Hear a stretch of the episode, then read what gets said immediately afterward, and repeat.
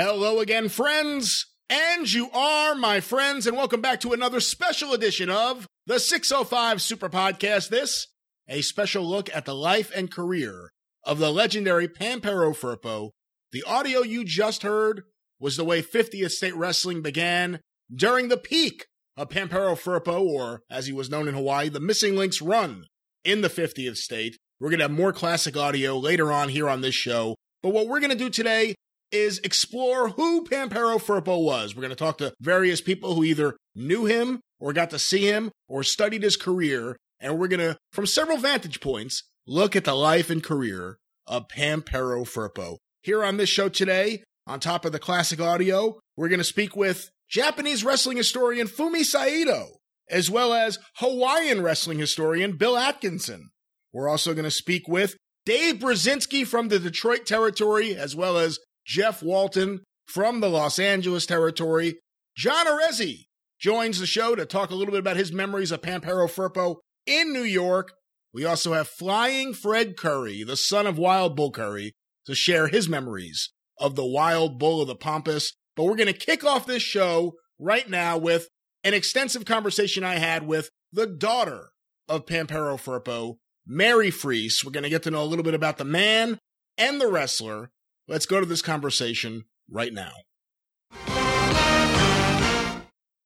I am very happy today to have on the Super Podcast the daughter of Pampero Firpo, Mary Freeze. Mary, thanks for being here today. Hey, Brian. Thanks for having me on the show. I'm a huge fan of the 605 Super Podcast and everything you do. I'm glad to be here. Well, I really appreciate that. And I'm really appreciative that you would give us some time today to talk about your father, who is a legendary figure in wrestling, but a lot of people grew up watching him. You actually grew up Firpo. You actually grew up for sure with Pampero Firpo as your dad. So I want to talk a little bit about that, but let's get a little bit of his background info. We're going to spend a lot of time today talking about the various places he went to and the various things he did in wrestling, but I want to know how he got there. I know that he was from Argentina and obviously he has an Armenian last name and uh, Martin Kardagian, and I'm sure I'm butchering his name, is probably the most famous wrestler from Argentina. He had those big matches in Luna Park, a place that your father also wrestled. So tell me how your father first got into wrestling. Give me a little bit of his background info, but also how did Argentina end up with such a large Armenian population? For sure. So, yeah, those are great questions. So, my father is, um, his father was born in Turkey. His parents were both born in Turkey in around 1910. And at that time, it was not good to be of Armenian descent in Turkey because a very militaristic regime took over, and Armenians. Um, right now, there's been news of the Armenian genocide being recognized by Congress. So the Turks perpetrated a genocide. It was the first modern genocide against the Armenians in 1915, and because of that, my my father's parents lost their parents and family members in the genocide in 1915, and there was a diaspora of Armenians who ended up um, leaving many Armenians lived in Turkey and it just wasn't safe. And historians estimate that out of 3 million Armenians, the Turks wiped out over half of the population. And also, Adolf Hitler referenced the genocide in Mein Kampf, saying that nobody remembers the Armenians, so it kind of became a model for what he did um, with Jewish people. And a lot of Americans don't know the history because of the politics with Turkey being such a powerful ally with NATO. And Turkish government still doesn't recognize it as a genocide. They call it an uprising, even though Europe re- recognizes it as a genocide. So my, my grandparents were of Armenian descent. They left Turkey before my father was born and went to Lebanon. And then from Lebanon, they went to Argentina I'm not exactly sure why. And so my, my father was born in Argentina in 1930, and half of our relatives have Spanish names like Juan and Manuel. My dad was Juan, J U A N, but we have the Armenian last name. And so his father was an Olympic hopeful in boxing in the Olympics in 1936, but because of political his political status as a refugee, he wasn't able to represent his country, and he ended up not being able to go to the Olympics. But he was a real shooter, and he had 79 amateur fights with 79 wins and knockouts. And my father's father um, kind of got my dad into the sporting life. And that was how it started because when my grandfather couldn't make the Olympics, he then decided to run his own boxing promotion locally in Argentina as kind of a hobby. He had gotten a job, uh, my grandfather had gotten a job in a factory. Uh, and he thought, well, on the side, when I'm not working, I'll just promote local fights. And so my father was kind of his business partner when my father was a boy, and he would get the fighters and time their fights and time the length of the rounds, and he would carry water. And so my father grew up around boxing. And that was how his interest in the sporting life began. Did your father talk about his childhood, what it was like growing up in Argentina?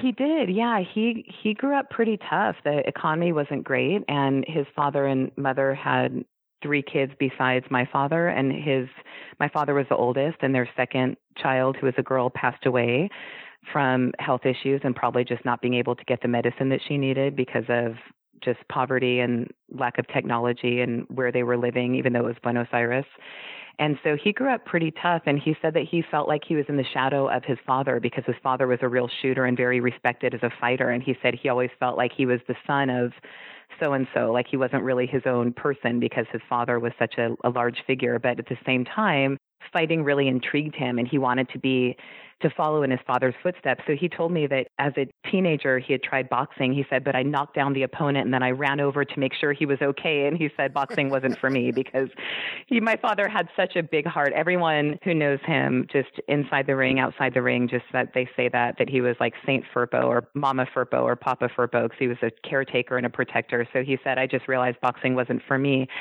And um, he was very skilled in soccer. He was skilled in track and field. So he was very athletic and then the way he got into wrestling was he had to do mandatory military service, even though it was post World War II. It was like late 1940s, 1949 he had to go into the Argentine army and he did about a year and a half of military service. And one of his commanding officers saw our last name Kachmanian and thought that my dad was related to a local wrestler in Buenos Aires, and the officer wanted my dad to get him tickets to a wrestling match at Luna Park, which is a big stadium in Buenos Aires. And my dad didn't want to let down the officer, and my dad said, "Oh, okay, I'll go down and get you tickets." And so on his day off, my dad went to the stadium to try to procure wrestling tickets for his officer, and he ended up talking to the promoter and they liked what they saw with him and my father was very charming and talked about how his father was a boxer and he was athletic and wanted to work out and I just said a star was born. He just started working out with the promoter and the boys, and that was how he got into wrestling just by happenstance. Do you know, did he ever say if he had seen or watched much wrestling before that point? I don't think he did. I think it was mostly boxing, but he was really athletic. So, like I said, he ran track and he played soccer and he was around boxing, but he didn't say that wrestling was really any big part of his life until he went down to the stadium and tried to get those tickets. And what was life like as a wrestler in Argentina during those years? You know, he was I think just really working hard to try to establish himself. And he, there were some things in his scrapbook from like the mid 1950s where just trying to come up with a character. And he wrestled as El Russo or Ivan El Terrible, wrestled as a Russian. And he just was working with a local talent. And he remembers a promoter saying to him, "You really have what it takes, and so you need to establish yourself in Argentina and then get out of here. You know, go to Chile, go to Ecuador, go to Peru, and really make your way around South America and the circuit, so that then you can go to Mexico and then you can go to the United States." So I think from what he says that even though Argentina wrestling was popular and Luna Park was a beautiful stadium, that from the beginning he kind of saw it as a stepping stone to achieving his dream, which was coming to the United States. That was his dream since he was a little boy. And of course, that is what he would end up doing. He would go to Mexico and fairly quickly go from Mexico into the United States, right into Texas. Did he talk about that period in his life, coming to Mexico and then getting into the United States? Yeah, he did. So, firstly, it was just such a cool period in history. He said that when he traveled around South America, he stayed at hotels where the Perones were staying and he kind of crossed paths with them. And Oh, wow. that's just such an interesting time to be alive. And he also procured Chimu, which was the shrunken head that he used in the ring. He told me that he got it from a tribal leader in Ecuador, and it was a real shrunken head that was given to him by a tribesman as a sign of respect that he admired my father's charisma and endurance and leadership. And he gave my father this real shrunken head that he picked up in Ecuador. And so it was, and my dad called it Chimu because he said that was the name for the tribe's god of good luck.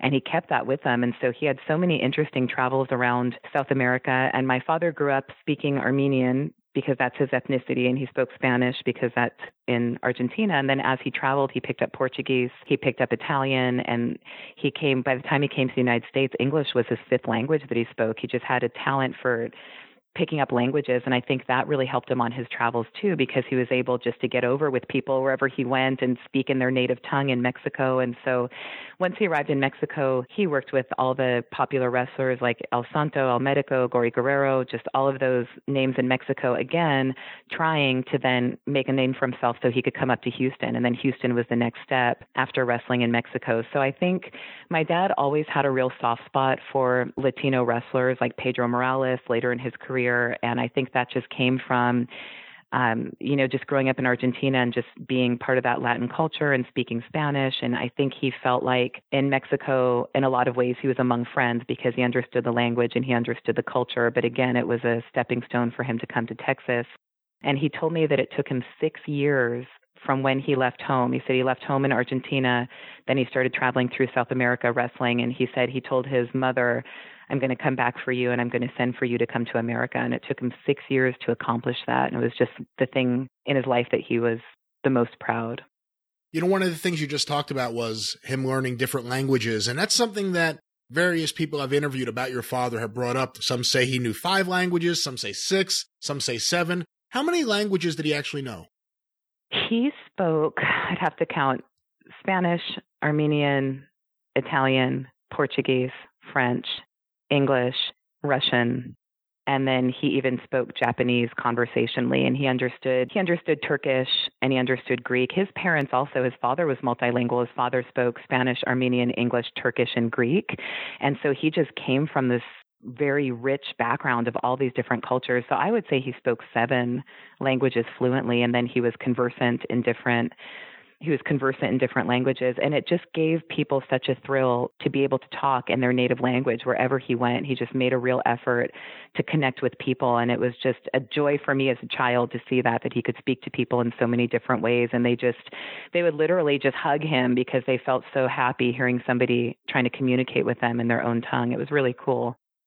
We'll get back to his wrestling career in a second, but the topic of how many languages he spoke makes me wonder about his actual educational background. Did he go to school? How much school did he actually go to? And was he a reader? Was he someone who would read a book? Yeah, he was. He told me when I was growing up, he said, Do you know who your best friends are? And I said, Yeah, Monica and Evelyn. He said, No, your best friends are classic books. and I would just start laughing. And he said, Classic books because you can read them and they have wisdom for you and you can put them away and come back to them. And he was a real uh, he well he finished high school and then his sisters became academics. One of them became an attorney in argentina and the other one went into finance. He had two surviving sisters who are still alive at 85 and 83 years old and living here in san jose where my dad was living um, before he passed. But he he said that he made a decision to go toward the sporting life, so he didn't do any post secondary education. And There are some things reported, like he taught classes in Ohio in a college or university. He never did that, so he just finished high school and then he got his education just by traveling the world. But he loved Marcus Aurelius particularly. He loved reading philosophy. He was religious, so he loved to read the Bible. He listened to classical music. He was a real interesting Renaissance man apart from that wild persona that he had in the ring. He was very uh, learned, if not with a formal education. The late 50s was a very interesting period of time for Mexican wrestling as well as wrestling in the state of Texas.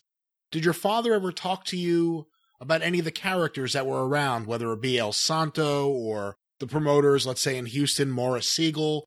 What did he say about the characters? Hate to use the word characters, but I will. But the characters he was around in the wrestling business during these years where he finally got into America.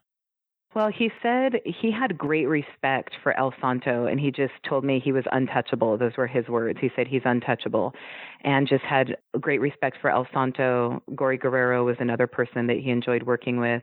And he particularly became very good friends with Don Leo Jonathan, who was his first opponent in 1957 in Houston. He referred to Morris Siegel and Paul Boesch also is just very good businessmen. They were the promoters that he worked with in Texas. And he generally just in those early years was trying to establish himself and trying to learn the game and just kind of tried to straddle that line between being valuable to the promoter, but also making sure that he stood up for himself and got a fair payday. And it was especially tricky for him. He said he had to use all of his diplomacy because he didn't know the language and he didn't know American culture. And so what he said was that he idolized Antonino Rocca as a boy, and Rocca was probably 10 years older than my dad. And he said that Rocca gave him his entree into the United States because Rocca had come in through Texas and then gone to New York. And Rocca had put the word in for my dad, who also had found success on his own in Mexico. But Rocca vouched for my dad, and I think that helped him get into Houston. And then he worked programs with Rocca in New York in 1960. And uh, I, so he really respected Rocca a lot as well. And of course, he would not yet be Pampero Firpo in Texas. When he gets to New York, he becomes Pampero Firpo, but he was Ivan the Terrible Correct. in Houston, Texas, and throughout Texas. Did he ever talk about that persona, Ivan the Terrible? I think it was just a natural thing for him in that era. You either, if you were going to be a heel, you either were Japanese, you were a Nazi, or you were a Russian. And he just looked the part of the Russian and he spoke the language. And I think it was just a natural character. But he I've told the story before. It's in the press about how Jack Dempsey was the one who christened him. So I can tell that story if you're interested in me telling yes, it, if you please. think the audience doesn't know. So my dad, yes, my dad came from Argentina, and one of his first in his first match in the United States with Don Leo Jonathan, Jack Dempsey was a celebrity referee very early in my father's career. And my dad was wrestling as Ivan the Terrible. And my dad said that other people had that same gimmick. And so it wasn't necessarily something that would make him unique because that Russian villain, Rasputin or Ivan the Terrible, was uh, something other people were using. And so he became very good friends with Jack Dempsey from pretty much from the moment that they met. And when Jack Dempsey was officiating my father he said you you work you fight so hard and you have so much charisma. He said you should bill yourself as the son of Luis Angel Firpo and Dempsey obviously being the world heavyweight champion in the 1920s was still a major celebrity. And people remember the historic fight between Dempsey and Luis Angel Firpo who knocked Dempsey out of the ring. And so Dempsey thought that would be a really great thing for my dad to be billed as because it would catch the attention of fans who remember this boxer from Argentina. Now here's his son his kayfabe son coming in but people thought it was real. And my dad said that appealed to him also because of his father's boxing background. He said well my father was a real shooter and he said I could see that like I'm the son of a boxer because because he really was. And so my dad took that name uh, and the Wild Bull of the Pampas, which was Luis Angel Firpo's nickname. And then a Pampero is a big hurricane that just plows through the Pampas and knocks everything over. And so Pampero Firpo, and Firpo because he was supposed to be the son of Luis Firpo, and a Pampero because he just came in like a hurricane and just knocked everything over. And so Dempsey suggested that nickname, and that was where he, when he started using it. And it, at first, it kind of became different incarnations in his cards. Sometimes he was billed as Ivan Firpo. And so he, in the beginning of his career, Ivan the Terrible. And then by probably 1960, 61, he had transitioned over to Firpo. And then, of course, in Hawaii, he was the missing link. Well, we'll certainly talk a little bit about that in a moment, but he would go to New York. He would be here for a little while. And then it's really after that that I feel like Pampero Firpo really emerges as a player in the wrestling business. He's such a memorable name, such a memorable look, such a memorable promo. When did he first start feeling comfortable with the talking? Did he ever talk to you about that? I think he is just a talker from day one. I think that was probably the thing that he felt most comfortable with, even if English wasn't his native language. He just was a natural communicator. He found a way to get his point across. And he, I, I think, always felt comfortable with that. I think that was just a big part of his character and who he was. And I think that just developed as he continued wrestling in the United States. And it, I don't think it was ever an issue for him. I think he just loved to talk like I do. And so he just hit the ground running and, um, yeah, and obviously was was known for that and his influence on Randy Savage and other people in the business from his talking. And of course, the expression Oh yeah, that would end up being adopted by Randy Savage and turned into his own. And I apologize to everyone for my awful version of that that I just did. Did he ever explain where that came from, or was it just something that he threw into a promo one day and stuck with it? Where did that catchphrase come from? Well, first, I thought your impression was perfect. I thought it was great. Although I have to say that Cornette, I have to say Jim does an amazing Randy Savage. Oh yeah, and even he does a good one of my dad. So, anyway, I thought it was great. Um, he never mentioned where he came up with oh yeah, but it almost I think he he just did it as an affirmation of what he was saying because he started he would use that a lot of times at the end of his promo and then just walk off or but he even kind of said it in the middle of his promo and it was almost just kind of an intensifier an emphasis of what he had said previously. And there's an article somebody wrote about him probably in the 1960s and it said that his english it said his broken english is a fascinating mix of $10 phrases and malapropisms and just different like and it's kind of how it was. I think he just like got onto that like oh yeah that's what i'm going going to do to you. And it just became something it was um because english again was his fifth language i think that that catchphrase helped him maybe fill in the the pieces or fill in the spaces and that guttural roar and something he became known for but he never really mentioned where that where he how, where or how he invented that it just he used it and then it just seemed to get over and it it grew you mentioned earlier how he found Chimu and that's another one of the things that people talk about when they talk about his promos. They remember when he would have his shrunken head, Chimu, was it always the same shrunken head throughout his career? And whatever happened to Chimu? Yes. Okay. So this is a really great story. This is a great story. So I was fascinated with my dad's wrestling career ever since I was a little girl. And my brother was born in 1970. My sister was born in 1973. And I was born in 1975. And I was born in California. So by the time I was five years old, six years old, my dad was pretty much hanging up his wrestling boots, except for a couple of comeback matches in the mid 80s. And so I remember being in middle school or the end of elementary school and my father kept these scrapbooks and I put those on Twitter if I could give a plug. My Twitter is at pfurpo1, the numeral one. And I go through his scrapbooks and I take pictures of all of the memorabilia and I post them. And I remember looking through these when I was younger and I'd asked my dad, I said, Where is Chimu? I want to see Chimu. And my dad would never really talk about it. So I'd ask my mom, and my mom, my parents divorced when I was 10, and I'd ask my mom about it. I said, What happened to Chimu? And she said, Well, I think your dad, when he stopped wrestling, had Chimu made into jewelry. And I thought, Well, that's interesting. And I met, do you know where the jewelry is? And nobody knew where it was. So this is just great. Um, my sister Julie, who was ill and passed away in 2016, unfortunately, she had cancer as a child and was given chemotherapy in the 1970s, and it damaged her heart and caused heart failure. So we lost my sister in 2016, and she and my dad and all, all of us, my older brother, my sister, and me, were all very close with my father. It was a huge loss for our family. Um, and at the time that she was very ill toward the end of her life, my brother had gotten some of my dad's belongings and some of my sister's, and he was organizing them. And my dad had this Halliburton suitcase with his wrestling gear in it. And my brother had found it and gone through it. And there was a ring jacket and boots and things like he had kind of the suitcase packed up, like he was ready to go to a wrestling show. And so when my sister was in the hospital, she was sleeping, and my brother and I went to go visit her. And suddenly, my brother pulls Chimu out of his blue jeans pockets, like his front pocket, and he said, "Look what I found!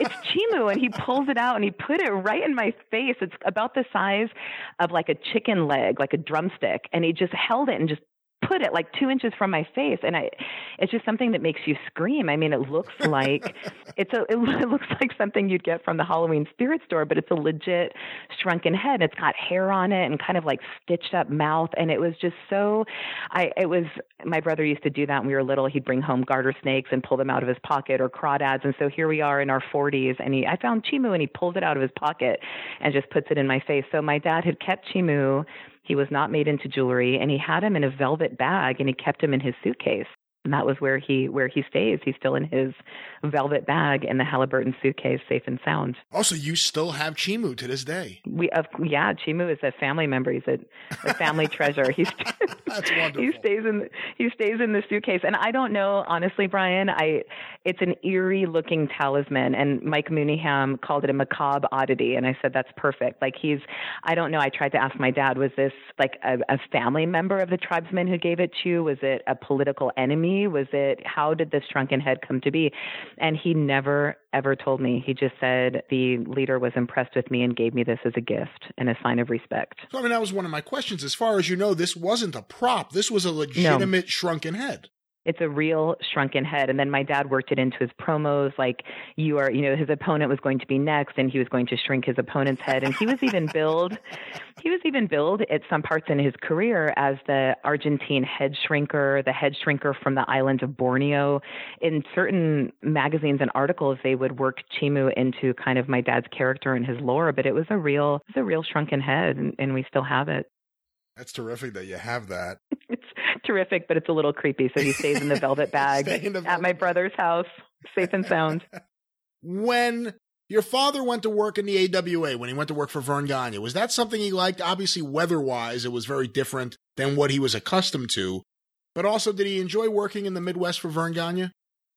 He did. He uh, he liked Verne Gagne a lot. He really respected Verne. And when my parents my my mom is from Milwaukee. She's a mid, Midwestern girl, and he met my mom actually at a wrestling match in Milwaukee. She was a fan of his, and so he enjoyed working Detroit with for the Sheik. He enjoyed working AWA for Verne. He liked the Midwest, but he wanted a temperate climate to live in.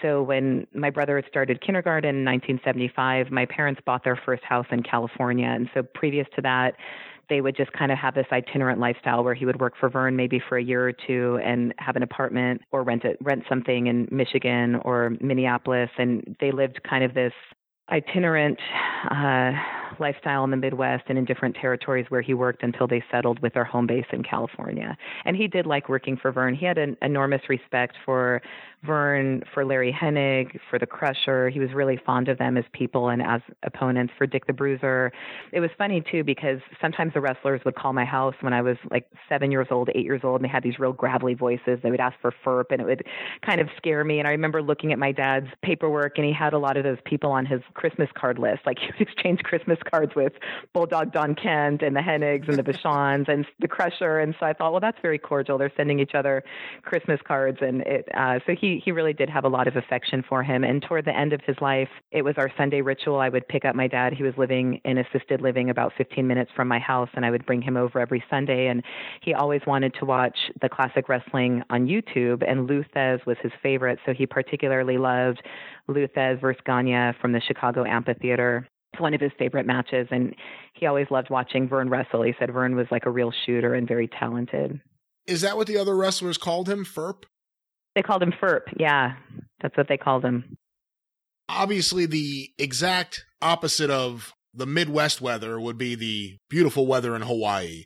And Hawaii is someplace where he left a major legacy. He was one of the biggest stars on 50th State Wrestling. People still talk about those interviews because those interviews, they had more time there than anywhere else. Did your father talk much about Hawaii? Did he talk much about becoming the missing link for Lord James Blears and Ed Francis? Oh, absolutely. So Hawaii was his favorite place to wrestle, was his favorite place. And I learned so much from listening to you and to Jim and to your shows about how Hawaii was a stopping ground. So from the home base in California, he would wrestle in Hawaii and then go to Japan and then back to Hawaii and back to California. And he loved Hawaii. He and my mom lived on the island in 1969 and were married in Honolulu. James Blears was at his wedding, and he had a lot of respect for Ed Francis as well. And he just absolutely loved Hawaii. That was his favorite place to work. And I remember even as an adult, I got married in Hawaii in 2003.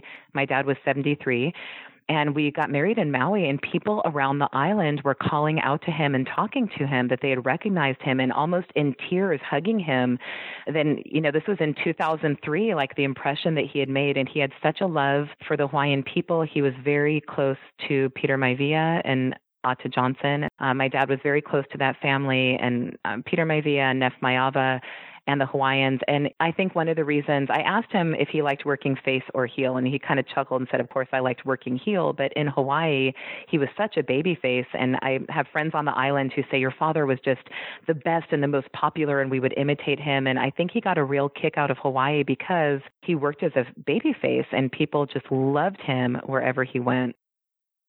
Did he ever talk about his thoughts about being rechristened the missing link in Hawaii? You know, I didn't even know where that came from. And at my father's funeral, Dave Meltzer was there. He lives in San Jose, and I invited him to attend, and he and his colleague Garrett Gonzalez attended. And I was really pleased that they came to honor and pay respect to my father. And Dave had said that Ed Francis thought Pampero Firpo was a lousy name and they wanted to just change it. And I think it was Ed Francis who came up with the missing link, according to Dave. And Dave had interviewed my father at different times in his career. So I had never had heard that story, but I believe what he said. And it sounds like that would be something accurate. And people would call Peter Maivia the chief, and they would call Neff Maiava the prince, and then they would call my father the link. And it, the three of them often worked together and, and hung out together outside of the ring. Did your father ever talk about Ripper Collins or Johnny Barend? He did. He, I think he more considered them kind of showman type wrestlers, and he had just um, he he talked briefly about them. Like he didn't ever say any, that he had heat with anybody that he worked with, and I just would show him pictures of Johnny Barend, and he had the big cigar out of his sticking out of his mouth when he worked in Hawaii. My dad would just kind of chuckle and say he was a real showman, and the same thing with Ripper Collins that he was a real showman. And I have a funny Hawaii story about Hawaii Five O that I could tell you. Yeah, please. Okay, good. So, so I love I love telling stories about my dad. So, um, my mom remembered that Hawaii Five O was starring Jack Lord. It was a crime detective series, and it ran from 1968 to 1980, and it was filmed on location in Honolulu. And my father lived there and was wrestling, and like I said, was a big star on the island. So, he had gotten recruited to be in an episode of Hawaii Five O, and he had gone down to meet with the writers and the director and the producer, and they had given my dad a script. And what was supposed to happen was that my dad was supposed to be in a building menacing some helpless citizens and assaulting them, and then some shadowy villain, and he was beating up on these helpless people. And then Jack Lord was supposed to come in and save the day and then inter- interfere with my father and save the people. And so my dad had read that script and he did not want to have that be the way the show went. So my father decided to rewrite the script because this is just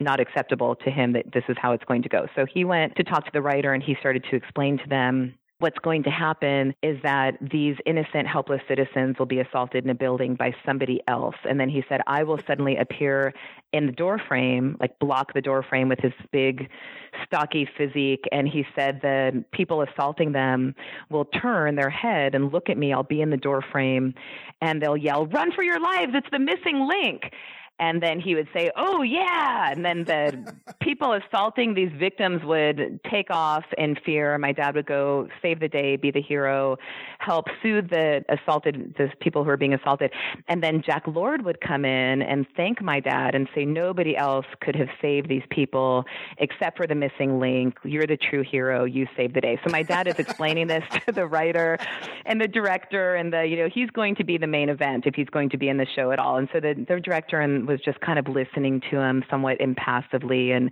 you know, writers are when you interfere with their script. And they said, well, I kind of sighed and said, Thank you, Mr. Link, very much for this feedback. But if you're going to be in the show, you have to stick to the script. And so my dad pretty much said, Well, thank you for the opportunity, and I'm not interested, and just left the meeting and never appeared in the show. It's a great story, though it's a great story. I said if he's not if he's not the main event, he's not going to be saving the day. He wasn't interested, and I think that also speaks to his protecting of the business because, like I said before, I really didn't know all that much about his some of the comings and goings in his career. I think I told you this before how I, I really learned by listening to you and listening to Jim Cornette, listening to Dave, and listening to these wonderful historians about his career because he didn't talk much about it. He just called it his professional ethic. And he was of that era where you just protected the business. When he was a heel, he carried a gun. He couldn't be seen with the baby faces. It was a separate locker room. So I'm sure that not only just wanting to be the star of the show, he was also wanting to protect his character, that he's not going to appear in a show as a villain because he's known as a babyface. And so he wanted to make sure that wherever he was represented, he was kayfabe the way that he was in wrestling with his character. And so I really respected that about him, that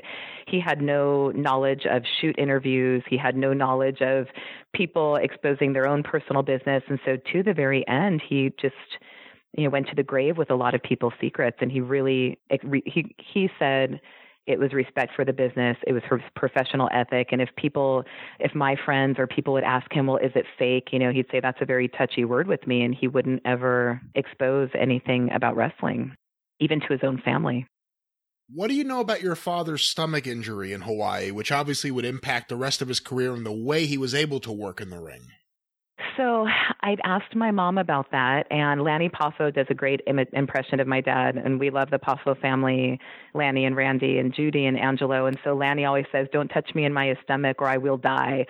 You know so he my mom said that she thinks it was some kind of maybe diverticulitis or some kind of intestine perforation. Like i don't know if she's even really sure what happened. And i just know he was in the hospital in hawaii and just had this internal intestinal injury. And i think in the wrestling magazines they kayfabe to make a story up like he was assaulted in a riot and got stabbed by somebody in the crowd. And like i said sometimes i don't even know what's real or what's imagined. I remember i talked to uh, joanne Dusek, who's the daughter of omaha promoter Joe Dusek, and she's a close friend of my father's. And I said, Does that sound right to you? Did he get stabbed in Omaha? Is that why his stomach was injured? And she said, No, no, that really didn't happen. So as far as I know, it was an internal injury that had to do that didn't have anything to do with um, necessarily being injured in the wrestling ring. But even I don't know the real story. Yeah, because I've heard various different stories from him getting stabbed to him getting injured in a match with Johnny Barend. I'm not exactly sure. I'm not either, and I'm his daughter. And I I've heard that Johnny Barend's the same way. Um, he had just a really really visible scar. It was like a super ugly, just real visible scar, all from like his sternum, just past his belly button, just a, like like somebody had just filleted him open. He had this real big scar there, and um, yeah, I, I wish I knew more of it too. He just didn't didn't talk about it.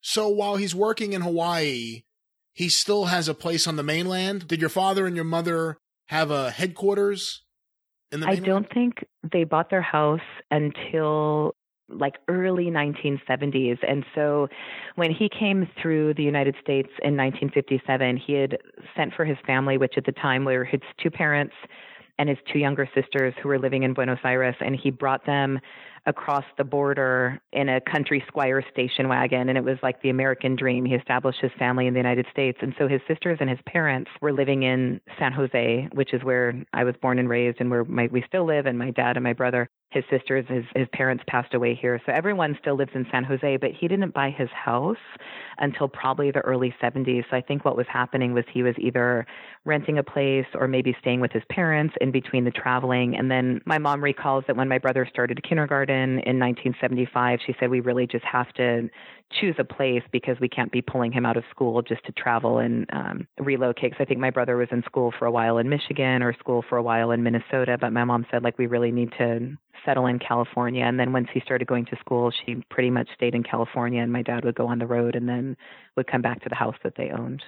Well, that's one of the things. Even when he was main eventing in Detroit, first as a heel and then as a babyface, he was still going into New York. He was still going into Los Angeles. He was someone who was always on the move, even though he had a main territory that he worked in. He still was main eventing in various different places. Yeah, for sure. And I had mentioned Lanny Poffo. I want to tell one more story about Buddy Rogers with my dad because I was talking about how my dad was so tight lipped about the professional ethic of his business and wouldn't really say anything. And so when my dad, my dad was born in 1930. And so, like I said, I would bring my dad over every Sunday. And I have two children who are his only grandchildren. My son Tommy is 12.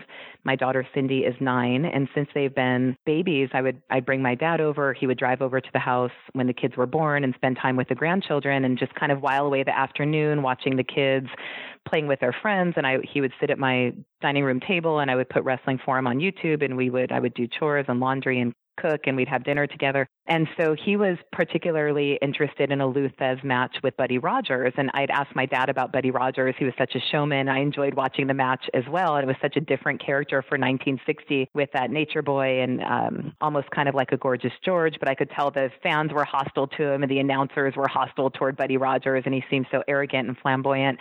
And I'd asked my dad, I said, Tell me about Buddy Rogers. And he said, Well, Buddy Rogers was a real showman. He said he was a real professional and he was a real showman. And he'd make my dad would make a distinction between that and say somebody like Verne Gagne or the Iron Sheik, who he said, well, he was a real shooter, like he was a real legit shooter. Danny Hodge, he was a real shooter. Thesz, he's a real shooter.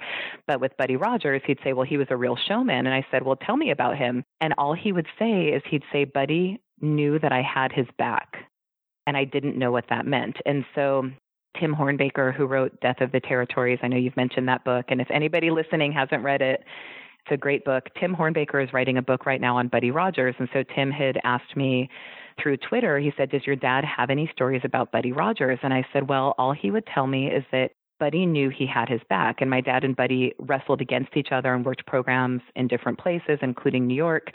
And I said, he just won't really fill in the story. So I asked Lanny Poffo, who's just the wrestling genius and knows everything. And so the story that Lanny told me was that Buddy and my dad were in St. Louis and Buddy had provoked hostility from the crowd like he does, and he came to the ring and was being flamboyant and arrogant. And as Lanny and Tim Hornbaker both said, Buddy had a lot of heat backstage with the boys because he was just difficult and generally unlikable and he had his clique of people but he had kind of alienated the dressing room and so my dad kind of tried to stay out of those political clique type things and tried to be diplomatic and kind of stay out of the politics and just kind of do his own thing. And I think my dad maybe got away with that a little bit more because he wasn't an American. He was kind of a foreigner anyway. And I think that kind of helped my dad stay out of maybe some of the drama that was happening backstage. So Buddy had finished his match, and as he was walking back to the dressing room in St. Louis, a fan came out of nowhere and took a glass bottle and smashed it over Buddy's head. And it's really painful injury. And he kind of staggered back to the dressing room, and he had shards of glass in his scalp, and he was bleeding pr- profusely. And when Buddy came back to the dressing room, none of the other boys would help him. And so my dad just seeing him in this sorry state and just feeling this human sympathy for him, took his comb out of his travel bag and just very gently started combing the shards of glass out of Buddy's scalp and soothing him and talking to him. And Lanny imitates him and he says, I'm not a medical professional, Buddy, but I think you might need to get this looked at. It might need some stitches. And so um, it just speaks to his kind heart. And that's something he's so kind. Even when he was in his assisted living facility, he would walk through the hallways and he would make sure he'd open the doors for people. And when he was in the dining hall, he would pour people people's water and make sure that they had silverware and that they were eating enough. And he was just the caretaker. And one of his when I was having Thanksgiving dinner with him at his facility a couple of years ago, a woman approached me and she looked to be in her 70s. And I assumed that she was a resident the time my dad was 87. And she said, I just want to say what a gentleman your father is.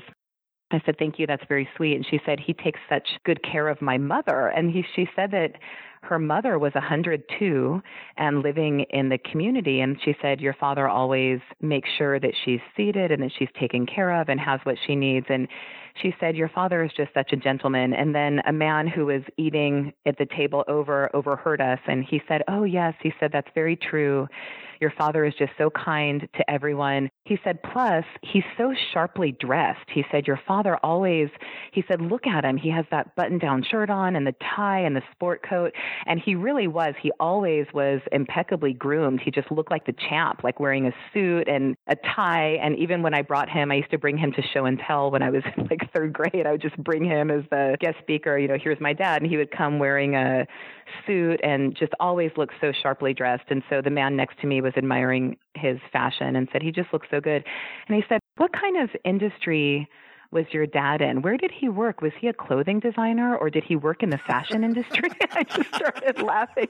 But um, I, you know, he just he was so kind-hearted. And back to Lanny Poffo, he's a good family friend, and he said the same thing. He said, "Your dad," he said, "Your dad and my dad, Angelo Poffo." He said they had great respect and affection for each other because they were just these old school guys, you know, Italian for Angelo Poffo, and my dad being Armenian, and there are so many Italians who live in Argentina, and they just were so old school and just so respectful of people and just had such kind hearts. And Lanny told me that he had heard the Buddy Rogers story along with many other stories from my father with when he when Lanny was riding with Angelo and my father and just making towns in the Midwest. And he said, Your dad just loved to talk. And then he and my dad would speak in Italian. And he said that was where he heard the Buddy Rogers story. So he's been a great source of information for me as I try to piece together these things of my father's career.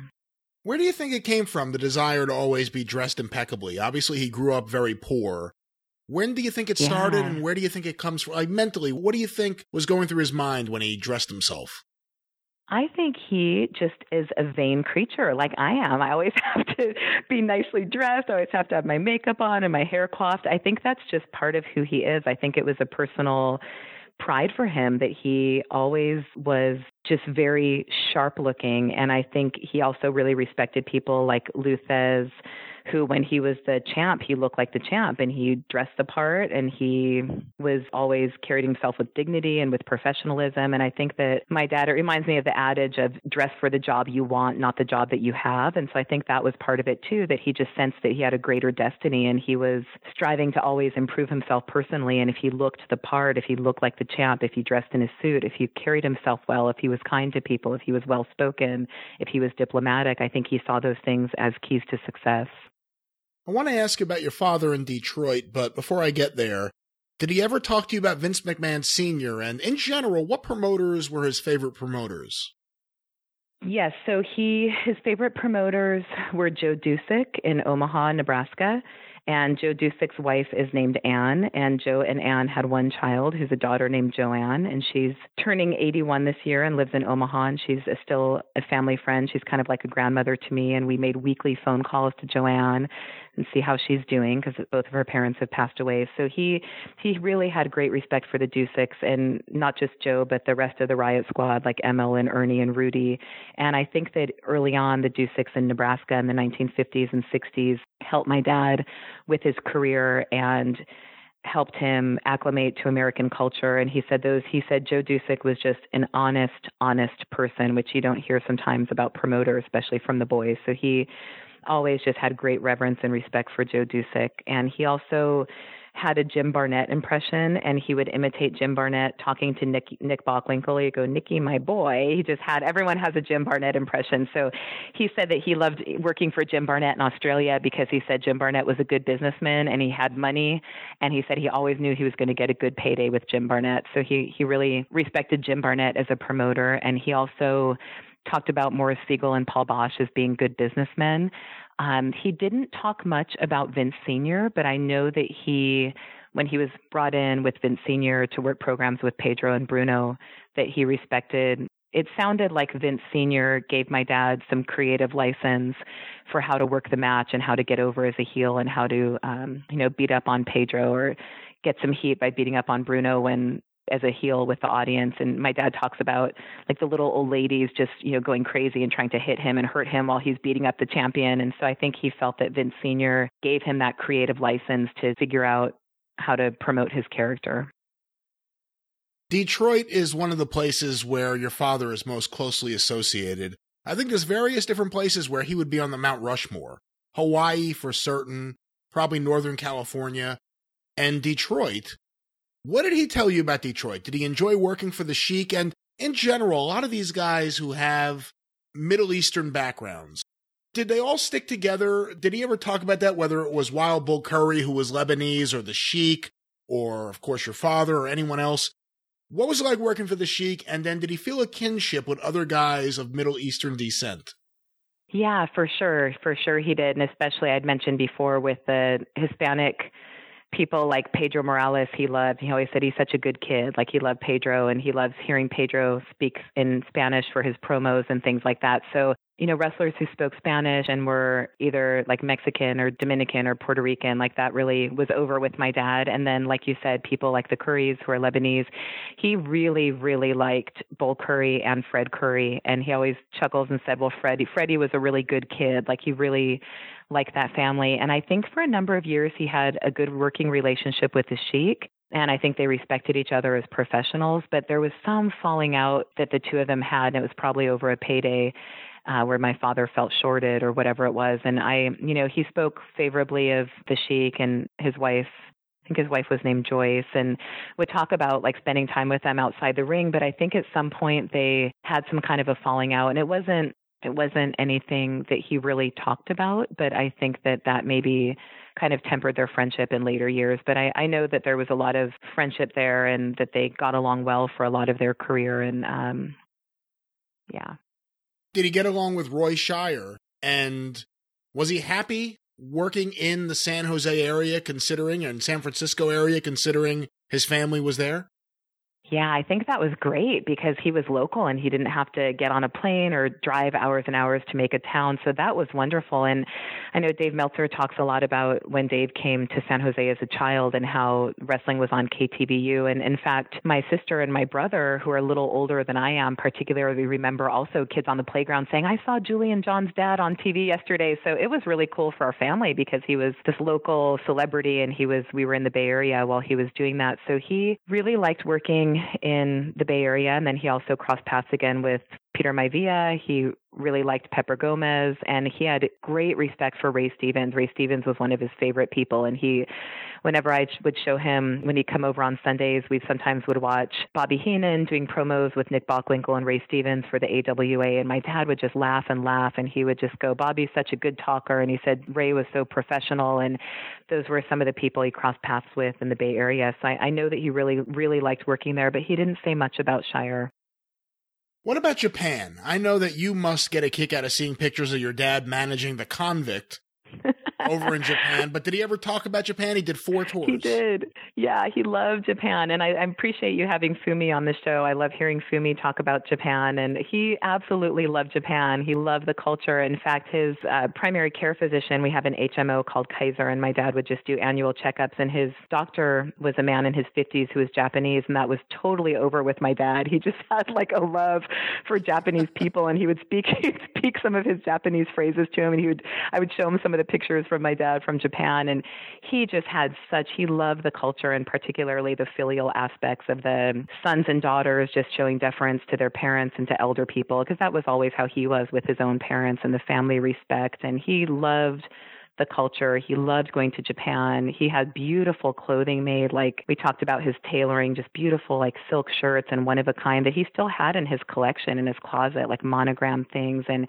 he just loved working there. He absolutely loved it. And so he would bring us, my sister and me, bring us dolls back from Japan. And that was so cool, little souvenirs and things from all over. So that was something he loved going there. He had the Japanese airline bags and he'd have like a New Japan or All Japan jackets and things like that. And he really, he also really liked Baba and Inoki, both of them. And there's some video I put up on YouTube of my dad at Cauliflower Alley Club talking to Inoki. And he had great relationships with Baba, with Inoki and just he loved being over there. That was a real thrill for him. And he wrestled in 21 different countries across five different continents, and Japan was one of his favorites for sure. You put up some video that I really, really liked, and I wish there was more of it of your father running into Bruno Sammartino and Roddy yeah. Piper, almost like a little kid, is hanging in the background saying, Excuse me, can I have a photo?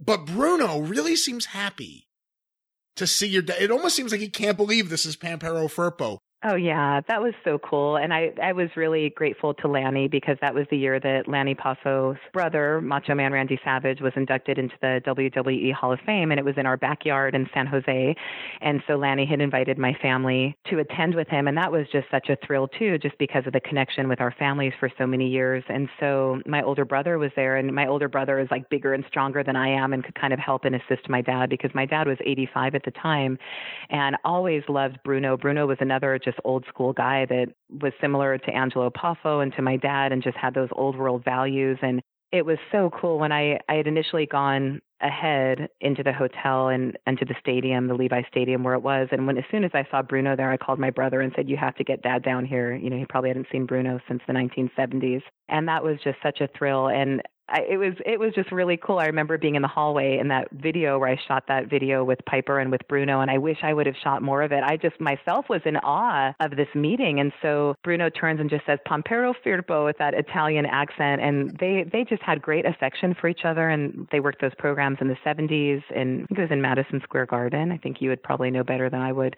Um, it was just so cool, and I was so grateful that Lanny made that opportunity for us just to make those connections and get those pictures. And Piper I wasn't quite sure how my dad had crossed paths with Piper. And as a kid, I remember being in middle school, and these were my favorites, like Hulk Hogan, Roddy Piper, Randy Savage.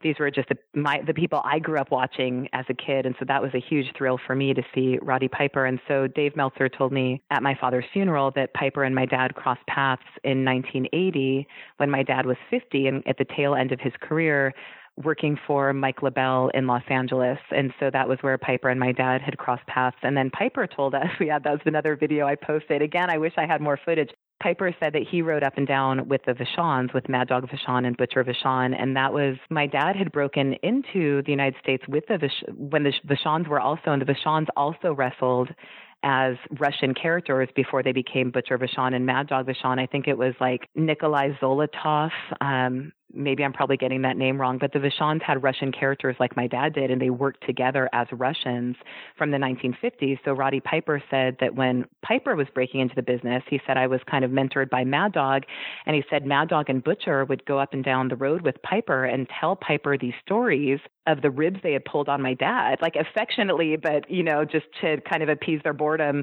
And so Piper said in particular, there was this one rib that they pulled on your dad, and they were so proud of it. And Piper said Mad Dog and Butcher would tell me the story every single time I saw them. Like they would just go up and down the road, and he said he would tell me the story about pulling this rib on your dad, and it's a great story. And um, it was so cool to see them again. So I don't think Piper and my dad had seen each other for over 30 years when they saw each other in the hallway at WrestleMania. It was really cool. What is the rib story?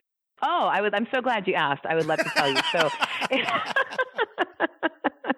so they uh, this is such a great this is such a great story. I love it. So there was a Canadian wrestling series called Wrestling with the Past, and it was like the Canadian Comedy Central channel, like equivalent to what we have in the United States. And it was run. It was like 1999, 2000. Maybe 2001. It was like a six episode series called Wrestling with the Past. And in the first episode, my dad and Butcher Vachon and Mad Dog Vachon were telling these stories about their time on the road. So the rib story was that my dad was on the road and he had just come to Texas. This is like 1950s. And the champion at the time was Vincent Lopez. And Vincent Lopez was driving a car, just going from town to town to a wrestling show or from a wrestling show. And Vincent Lopez was driving, and Butcher Vachon, then known as Nikolai Zolotov, or the Russian name, what he was wrestling as, was in the passenger seat. And my dad, known as Ivan the Terrible, had fallen asleep in the back seat. And so Vincent Lopez turns to Butcher while my dad is sleeping and he said, I'm bored. Let's have some fun. Just follow my lead. So Lopez slams on the brakes and my dad just flies into the driver and passenger seat and jolts awake and Lopez starts wailing and he's saying, I didn't see him. I didn't see him. I didn't see him. And my dad is kind of groggy and says, What are you talking about? And Butcher says, Lopez just hit a bicyclist. He he hit a bicyclist in the car, and Lopez said, "I'm I'm going to go pull over and, and go take a look." So Lopez pulls over, gets out of the car, goes and takes a look, and my dad and Butcher are inside the car, and my dad's just woken up and kind of freaked out.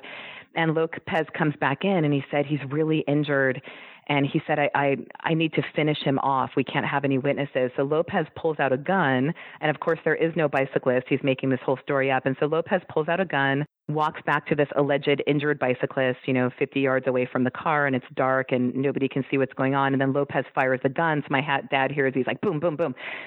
Lopez comes back and said, "Okay, you know, he's he's done. I took care of him." And he said also he was wearing this this ring and he said I couldn't get it off his finger, so I just cut off his finger and took the the bicyclist ring. So here's a souvenir I have from this guy that we just hit. So he shows the the ring to my dad, and of course the butcher is in on this rib, and my dad has no idea. And so Piper, when he was telling the story to to my dad and my brother and me in San Jose, he said, "Of course your dad is freaking out in 17 different languages because he has like no idea what's just happened, and suddenly he's an accessory to murder." And my dad remembers it saying, "I was just recently in the country. I'm on a visa." He said, "All my dreams of being an American citizen are suddenly, you know, and I think my dad said initially too. He said, "You need to call the police." After he'd hit the bike, bicyclist, and Lopez said, "Not without, not with my record. You know, I'm going to take care of it myself." And so my dad thinks that this innocent man was just killed. That he is an accomplice now, and he's in, in the back and lopez is the champ. And so again just my dad has recently arrived and just kind of has to go with what's happening here and didn't know what to do. And so they just kind of calmly drove away. And my dad's in the back of the car thinking what am i going to do now? And they're driving toward the hotel. And as they're driving i think butcher had fallen asleep and lopez turns to my dad and he says in spanish we have to get rid of Butcher because we can't have any witnesses to this either. And I don't trust him. He said, I don't trust Butcher. We have to get rid of him. So Lopez tells my dad that he's going to go kill, that Lopez is going to kill Butcher when they get to the hotel. And so my dad, again, just is beside himself. He doesn't know what to do. And so my dad kept watch out of Butcher's hotel room and just kind of stood in the hallway and said, Butcher, he said, Paul, don't leave your hotel. You know, don't leave your room for 24 hours like Vincent Lopez is coming to kill you. And Paul, of course, is in on the rib. And so my dad has this sleepless night. And I think they told him the next morning. And so Vincent Lopez had passed away by the time that they had shot the Wrestling with the Past series, and my dad is kind of reliving this, and he's almost my dad looks like he's almost kind of getting angry here in like the year 2000, telling this story as he's hearing Butcher and Mad Dog kind of laughing, recalling this rib that they had pulled on him, and my dad said, "I was mad, man, I was real mad," and then he he almost looks like he has this PTSD kind of flashback, like he's going back into that, and Butcher just kind of puts his arm around him and Mad Dog. He goes, ah, it's okay, Ferp. You know, we were different people then. I was Ivan Zolotov or Nikolai said, and you were Ivan the Terrible. And he said, it was, he said, we were just different people and ha ha ha, let bygones be bygones. My dad just kind of starts this like uneasy laughter and just kind of snaps out of it a little bit. But you could tell it was like this very significant event for him that he was, uh, he was kind of traumatized by that, you know, and I was watching that and I thought, oh my gosh, I, I could not have lasted 10 minutes in the wrestling business. I can't, I just don't know how he made a career out of over 30 years in this uh, this type of environment. Well, let's talk about the end when he decided to get out of the ring. You mentioned running into Roddy Piper in 1980 in Los Angeles. I talked to Jeff Walton from the Los Angeles office a little bit about his memories of Pampero Firpo, and he talked about a conversation they had around this period of time where Pampero Firpo was concerned because he didn't have insurance mm-hmm, and he had a mm-hmm. sick mm-hmm. daughter Mm-hmm. Obviously, he was an older guy by this period of time. He was, you know, like you said, he was 50 years old in 1980. Mm-hmm. How much of him getting out of wrestling was his age? How much of it was a concern about your sister? How much did your sister's illness affect him during this period of time? That's a really, really good question. And I think about that interview. I'm a huge Roddy Piper fan. And I think about that interview that Piper got fired for. And when he did the interview for HBO, are you familiar? With real sports, yeah. Yes, yes. And Piper's line was wrestling has a great entrance plan and something like it doesn't have an exit plan. Right. And I just, I always resonated with that line. So here's my dad from Argentina with a high school education, and his work experience is just through wrestling. And he talks about different wrestlers and promoters being interested in him going into a managerial role, like being a manager, or being a road agent. But my sister, my sister was diagnosed with Ewing sarcoma, which is a non genetic bone tumor that was cancerous in her leg.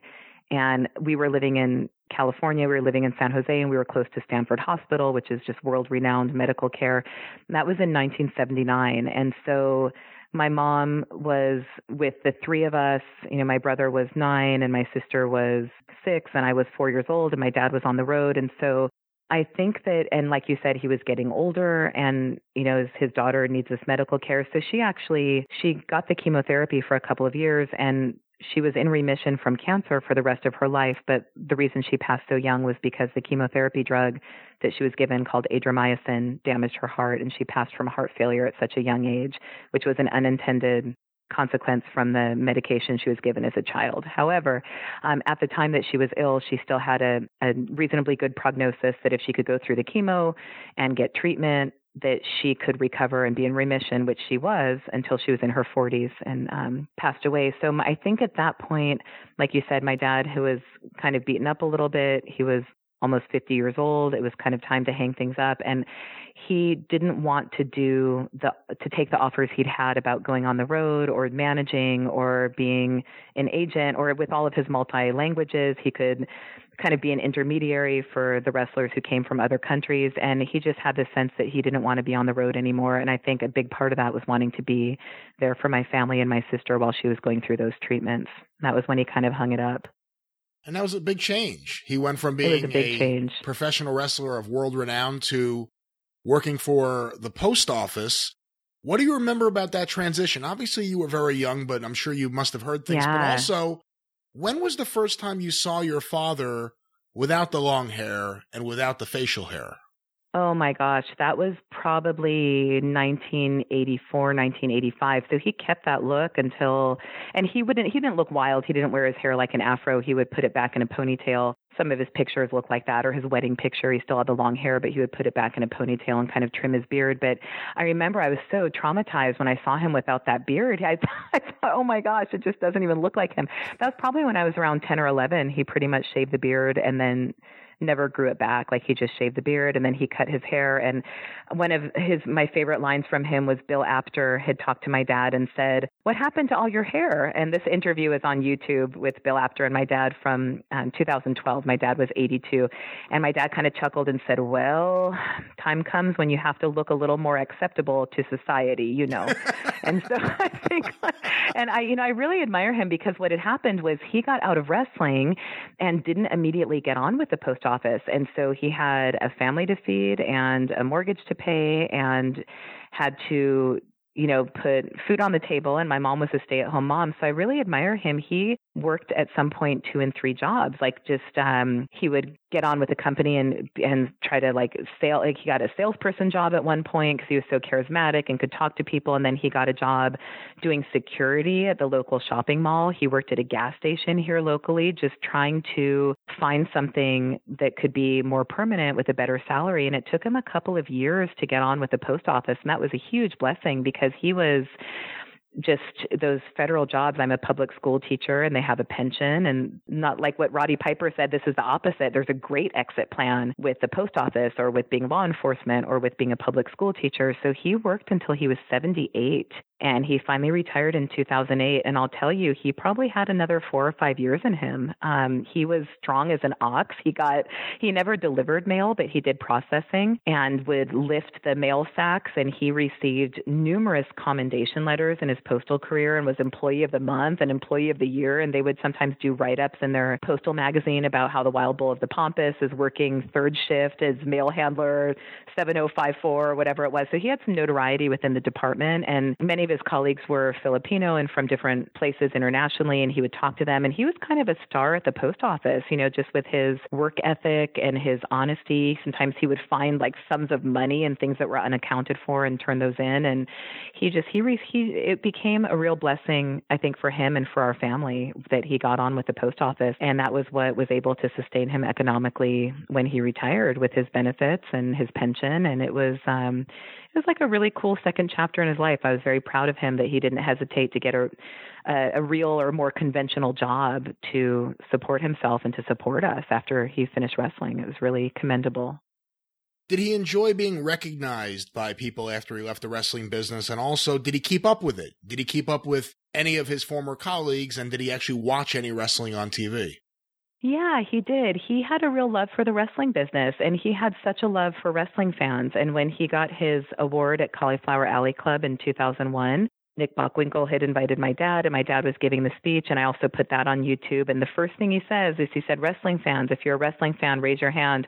And he says, To all of you, I just want to give my deepest thanks for allowing me to achieve my dream and to bring my family here. And, and he just had a deep love for the fans, and he didn't ever refer to them derisively or as marks or try to speculate with them or take advantage. He had a real sense of that he owed his dream. He owed his gratitude. He said to the fans who demanded my action whether they loved me or hated me they came to see me and they kept me in business. And so he had a real love for that. And when people recognized him he had this beautiful signature. He would do it almost looked like calligraphy which was his handwriting. And again it was so funny to see this wild looking character. And he had this beautiful it looked like a colonial, like a George Washington type signature, and he would not hesitate to sign autographs. Or if people would try to pay him, he said, "No, no, no." You know, he would always just um, loved interacting with people. He also maintained his physique. He was very active. He looked very young, really young. He always looked 20 years younger than he was, and he would go to the local gym.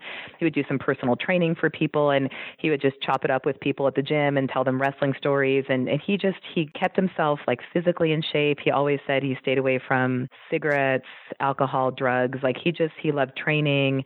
He loved talking to people. A lot of the people at the local gym where he worked out wanted some of his training tips and to talk to him about wrestling and he loved all of that. He loved I loved him being recognized. I thought that was just so cool. And and whenever he was approached by people, they just had a love for him. Little children loved him, elderly people loved him. It's like you just could sense that he was such a good, decent, big-hearted guy. He just was the most wonderful he just was the most wonderful father and i I appreciate this outpouring of love from the wrestling community after my dad has passed. And I, um, you know, I think one of the reasons I'm so at peace with his passing is because he was at peace with it. And he lived, I, I count him as 90 years old, even though he didn't quite make it till his birthday in April.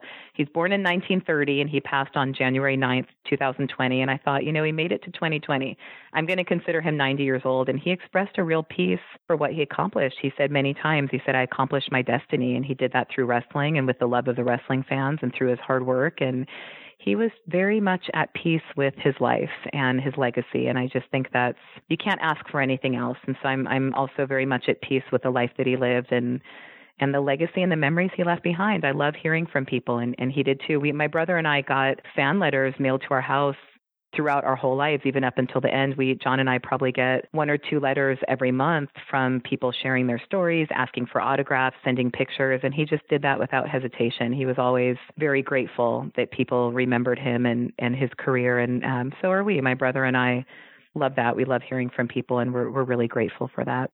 You know, so many guys get out of the wrestling business and they don't take anything with them. They don't keep anything. Mm. They don't clip anything out of the newspaper. They don't have any of the magazines or programs. Your yeah. father had these scrapbooks. Talk a little bit about them and did you ever talk to him about why he did that? He is rather unique in yeah. wrestling in that he actually tracked where he went and all the articles. Seems like everything he can get his hands on. He oh, it's so cool.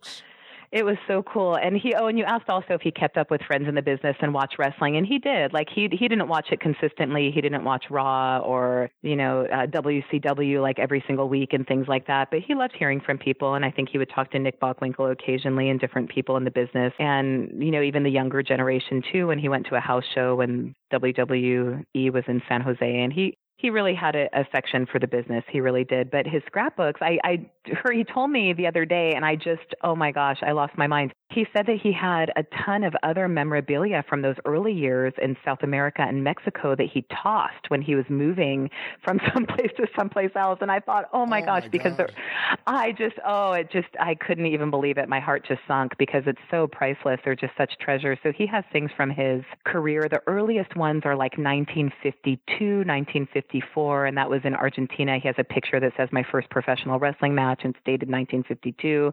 And he just, I think part of the reason he cataloged things was because he wasn't a partier. So he didn't go out and with nightlife and drinking and partying and things like that. So I think that was something.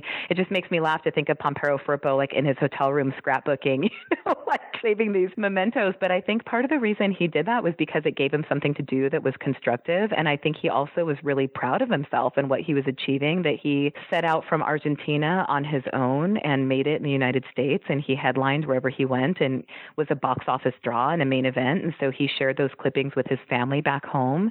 And I think that was another reason that he kept those scrapbooks was that he could show his family what he was doing. So he was very close to his, this is before I was born. His family was his sisters and his parents, and he was very close with them. And so I think that was part of it too. And I, I don't know that he even kept those for his children because, like I said, I was the one who was fascinated by those scrapbooks, and he had them on the bookshelf when I was growing up in our home my parents divorced when I was 10 years old. And when he moved out of the house, he and my mother still had an amicable relationship, and he was always very connected with my sister and my brother. But when he moved out of our family home into an apartment in San Jose, he took those scrapbooks with him. And whenever I was visiting at his apartment or when I was at home before my parents' divorce, I would sit and just pore over those scrapbooks and try to talk to him about them. And he wouldn't really say much to me about that. I was a little girl. And again, I think he was kind of protecting the business. But it was just a source of fascination for me. And I'm so glad that he kept those. And it, it makes me so pleased to be able to share those with people who remember as children themselves just watching him in action or people who remember that era in wrestling. It's just so cool. And I, I appreciate, Brian, all the work that you do and the 605 and the people you have on and the historians. It's like I'm so glad that these stories are still being told. Well, Mary, I really appreciate the time you've given us today, and I'm very appreciative how much of your father's life and career you're sharing with us.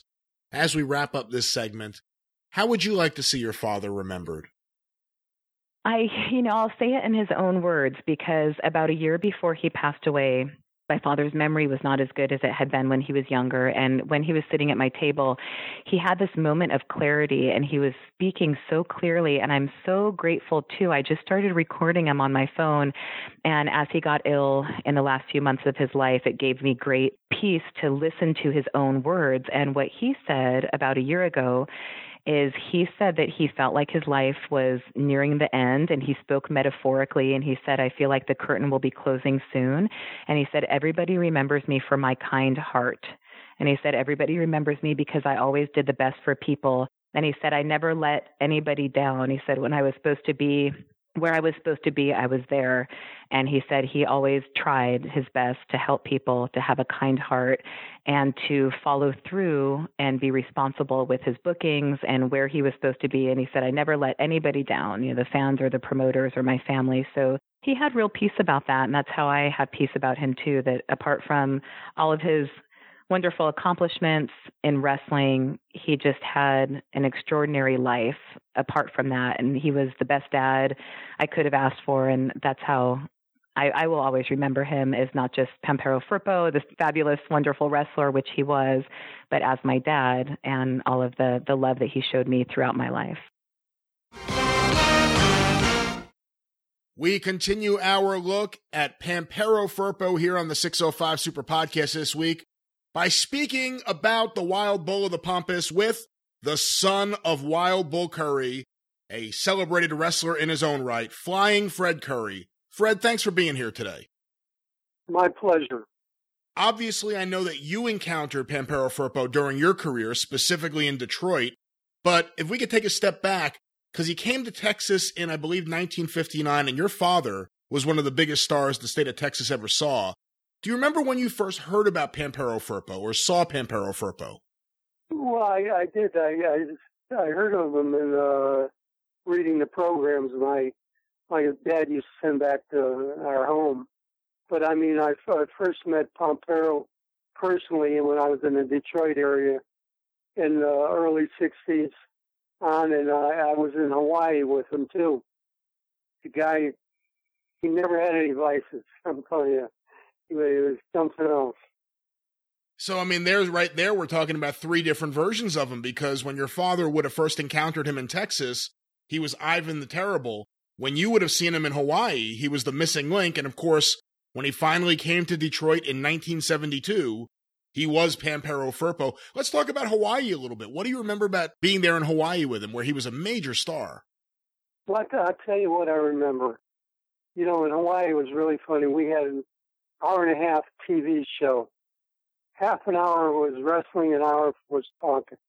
And nobody could talk better than Pampero Firpo. He'd have a little cup of tea and he'd start talking and he'd talk for about a half an hour. And everybody'd be interested in what he had to say. He was like unique and sincere and uh, he, he would he just had a great voice. He had that gravel voice. Rah, rah. You know, when I talked to him on the phone, uh, a few years back. I said, "Hey, Pompeo, come on, give me that voice again." And he it. he, he, he was something else. But I mean, it, it, I mean, he was perfect for Hawaii. Uh, in Detroit, he was the wild man. He was perfect. And I mean, I mean, but then, here's a guy that I seen. He never went to an after hours party, and no one would dare say a cuss word in front of him. The guy's a sincere, straightforward, old school type wrestler, no nonsense. He would come to Detroit in 1972 at first as a heel on the side of the Sheik. Did he fit in right away? You were there. You were working in Detroit at that time. Did he fit yeah, in sure right was. away? Fit in right away because his style was the only style that was there. You know, his his voice and he had a manager and uh, he was he was like the wild man of the Pampas. He was, uh, I think he was, he was Armenian from Armenia, Yeah. and he was a real gravel type, and, and he had hair all over his face. You couldn't see his eyes, shouting and yelling, and he'd be charging all the time. He was he was uh, what you say, action makes reaction. He was an action guy in the ring. He'd always charge you, always come on you. always come toward it. You hit him, and it could go back a little bit and be like a surprise. Hell, first time I ever wrestled him, I had to get the hell out of the ring because he started chasing me all over. he was he was something else, Pampero. Very respectful. I mean, uh, like I said, nobody would say a cuss word in front of him. Never seen him at after any after hour parties. The guy was all business. He was all business and all family, from what I've been told. You're, you're, you're not kidding. You know, this is his uh, daughter, Mary, I would talk to her a long time, and look for Pompeo and I, and I'd get him to talk at his old voice again. But he was very respectful. You just see this guy was like from another country, another hemisphere. You know, he was not like the other wrestlers. You know, my dad was an old school type guy too. But that, I mean, these two guys, uh, hey, they were not no party goers. Never seen them chasing any women. Never seen them off color jokes. They stayed to themselves to relax and whatever. And then when you see them, they were kind of fun to, to be with. But you had to watch what you were saying. Couldn't say anything bad. How did your father like working with them? Yeah, he enjoyed them. You know, because that was uh, my dad's style and his style. I mean, they, they kept on coming at you. And in fact, that style was old school style and it drew a lot of money because, you know, it was really funny in those days. Cobo Hall, Detroit was always sold out. Uh, the Maple Leaf Gardens was sold out.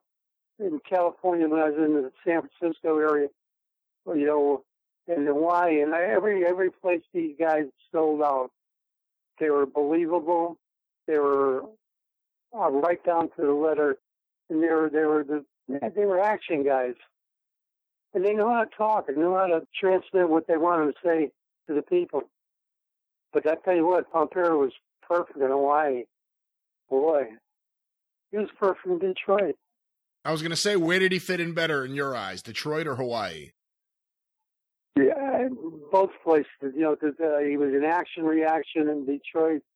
He was an action reaction in Hawaii, but Hawaii, there was more talking. Talk for an hour, and I mean, he had uh, you know all all the big stars from the yesteryear were there. Magnificent Maurice and Johnny Barend, who was a Green Hornet, and uh, all all the big stars and, uh, and it was really funny. When we come back from Tokyo, we always stop in uh, Hawaii, and Pompero, he was there. He spent a lot of time there. He spent a lot of time in Detroit. You know, this guy here, I never seen him at a party.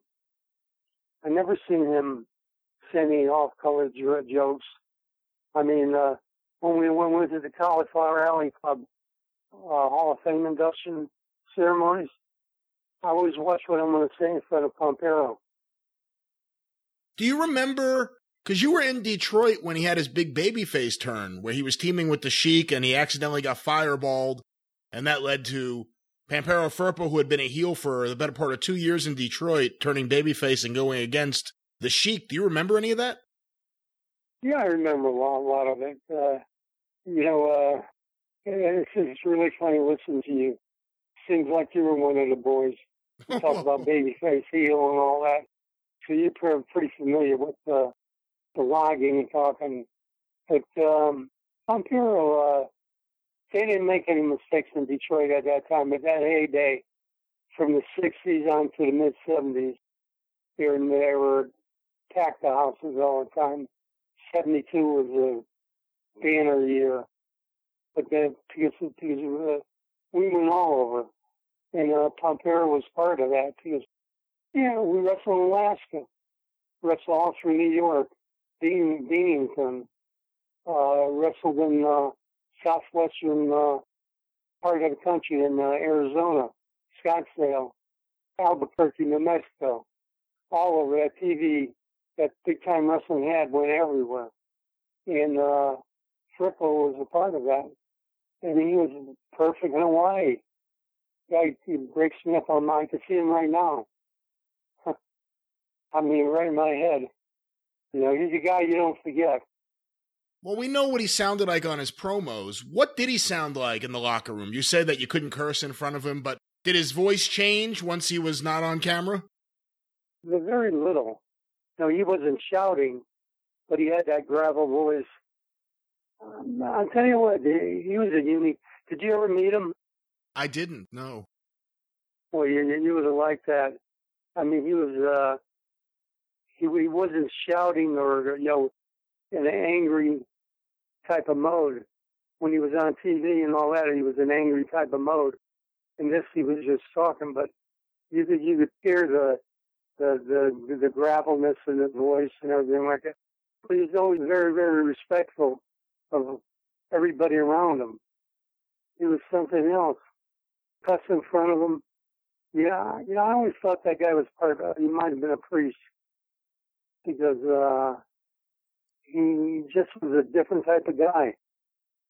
Your father, of course, was of Lebanese descent, and Pampero Firpo was of Armenian descent, and that's correct. Various other people, like the Sheik, came from the Middle East. Did a lot of those guys stick together? Did they look out for each other? They all stuck together because uh, they all ate uh, Arabic food and uh, Armenian food, which uh, encompassed grape leaves and all that type of spicy foods. I mean, that these these guys, uh, it was like from the, the same area. It was this, the same uh, venue. Everybody, that type of thing. You know, that's how people were over there. I guess. You know, wild and uh, you know, no nonsense type of guy. And they're very serious. Pampero was a serious type guy. My dad was a serious. You know, I I remember, I just remember, you know, speaking of, I was in a, a place with my dad in uh, Detroit, and uh, I seen one of these gangsters, which was very prevalent in the Detroit area. And I, I know I seen this guy come in with uh, long cigars, smoking pot, a cigarette smoking with a cigarette holder, guy who's in control of the guy, and they beat up on the guy. But he came over to my dad I think he was trying to recruit him. My dad just looked at him glassy eyed and never said a word to him. And the guy said, Well, I'm either going to want to shake hands with you or run. He said, Well, I think I'm just going to run. these guys were these guys are really gangsters because uh, in that, that that place I was in, these two two guys, that was one of them, came in there with this long cigarette smoking type of gangster. They, they, you go to the guy who was in control of the place. They did kiss in the, it was, was really right out of the movie. And they pulled this one guy off. They were teed off at him out of a chair and kicked him in the head. And they, it was something else. But going back to Pampero, like I said, he was a no nonsense type of guy. He was straightforward. He was very respectful. He uh, never was a party goer. Never, never seen him chasing women. And he was a real family man. And I, you know, after talking to his daughter and uh, being on the phone with him a long time, I just could feel all that, that type of, uh, he's always in control of what he was saying. And he was, he was a heck of a heck of a good performer. Because, I mean, baby face, bad guy, or whatever he wanted to be, he could fit the part. You know, when he's a, when he's a, he always came at you. Action man, my type of guy. And he was uh, the big houses. You know, I, you know, I look at these these houses they have nowadays. They and in no comparison. I always we were before houses with thousands and thousands of people, 25,000, 15. It was like in, uh, was uh, Madison Square Garden, Bell, everywhere we went. And that was uh, the way these guys worked. These guys were hard nosed, all business, no screwing around type of individuals. And very respectful. I am happy to welcome to the Super Podcast and say aloha to Bill Atkinson in Hawaii, and we're going to talk about Pampero Firpo, or as he was known in Hawaii, the missing link, and the time he spent down in Hawaii. Bill, thanks for being here today. Okay, nice talking to you. What can you tell me about how the missing link first got to Hawaii? Obviously, he had been wrestling in various different places under various different names. He was Ivan the Terrible in Texas. He became Pampero Firpo. And then he would come to Hawaii and get an all new persona. What can you tell me about how he first got there? Okay, he first got here on April 6, 1966, at a Civic Auditorium card. He teamed with uh, Handsome Johnny Barend and Ripper Collins in a six man tag team match. And what happened is um, he was a bad guy. He actually, on that same card, he wrestled uh, Chief Jay Strongbow. He went under the name Joe Scarpa. Yeah, his real name. Yeah, that he wrestled under that name. He wrestled twice that night. And anyway, he was a bad guy, and uh, apparently he came to the rescue of Neff Maiava, and he um, turned. I guess he helped him out, and this uh, infuriated Brandon Collins, and they had a series of grudge matches throughout all the way to uh, June 29, 1966, when uh, Johnny Barend defended his U.S. title against Missing Link in a match at the Honolulu National Center. From what I heard, that um, he was injured in that match, and he spent 29 days at the Queen's Hospital in Hawaii. He wrestled in trunks when he came back. He had a big scar on him. He covered it up with the uh, current outfit that he wore through the rest of his career. He had a series of grudge matches with um, Brandon Collins, and then he wrestled all the way until 19, early 67. And then he left, and then he came back in 1968 as a good guy. He, came back in 68, and that's when I started watching him. Just to give a little bit of the background and a little bit of the history here, obviously some of the names you mentioned are known, like Handsome Johnny Barend is someone who was a star here in the States and then became an even bigger star in Hawaii. When it comes to Johnny Barend and Ripper Collins, do they rank really high on the list of all time Hawaiian wrestling greats? Johnny Barend does for his uh, wrestling, Ripper Collins, because he did crazy interviews and so did everybody, mispronounced the Hawaiian language. So he was just the notorious villain that all the locals over here hated. In terms of the TV, obviously there isn't much, if any, footage that still exists to this day. Describe for me, if you can, I know you started watching in 68, what the TV was like. Was it matches in a studio? Was it interviews? How long were the interviews? Describe Hawaiian Wrestling TV for me. Okay, they had two shows. One was called Wrestling from the Civic or Wrestling from the Honolulu National Center.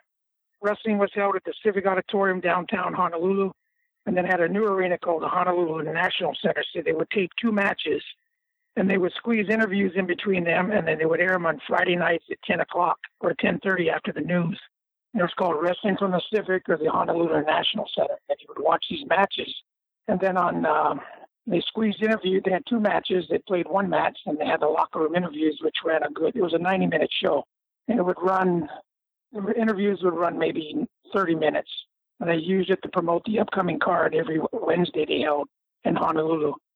And then the Saturday show was a live show they held at the KGMB studio, and that opened up. It was called 50th State Wrestling. It had it opened up, and they would have a segment called demonstrations and most of it was done by the good guy wrestlers. They would demonstrate wrestling holds. And then they would have a studio match. And then they would do the locker room interviews and they would go back and have the last studio match. And then it ended. I attended uh, several of the studio shows. It was called KGMB Studio. And that was the name of the show, 50th State Wrestling.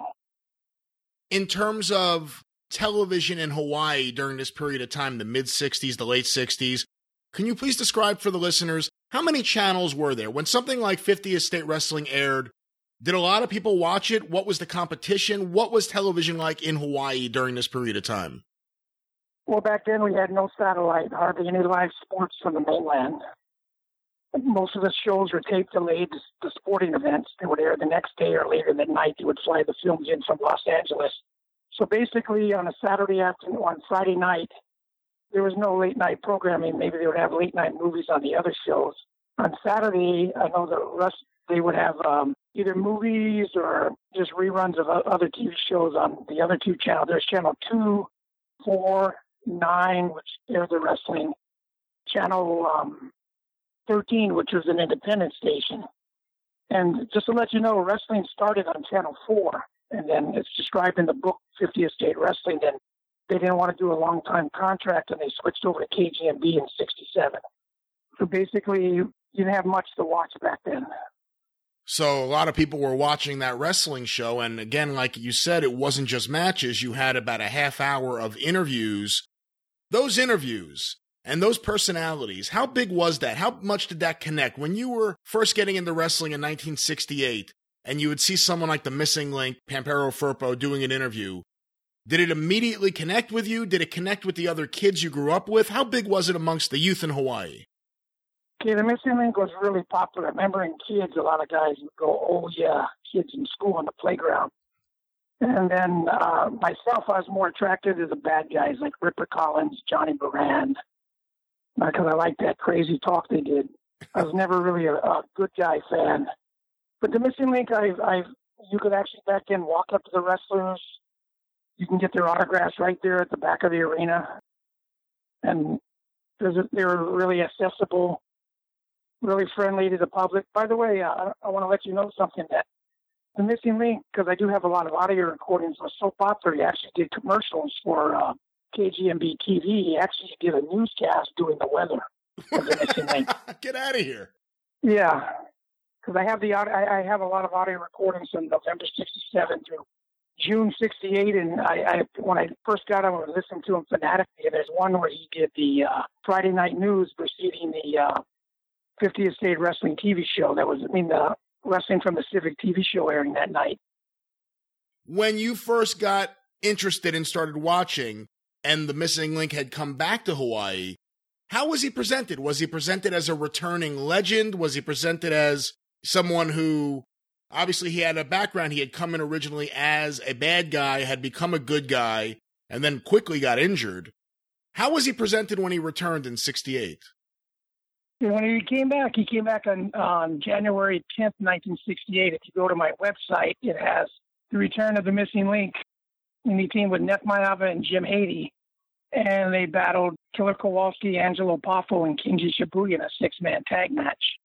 And when he came back, he was a good guy. What happened is that Johnny Barend and uh, Jim Hady were the Hawaiian Tag Team Champions, and they split. Johnny Barend, for a brief period, was a good guy. They split, and each of them had one type, each part of the title. Each half had one half of the Hawaiian Tag Team title.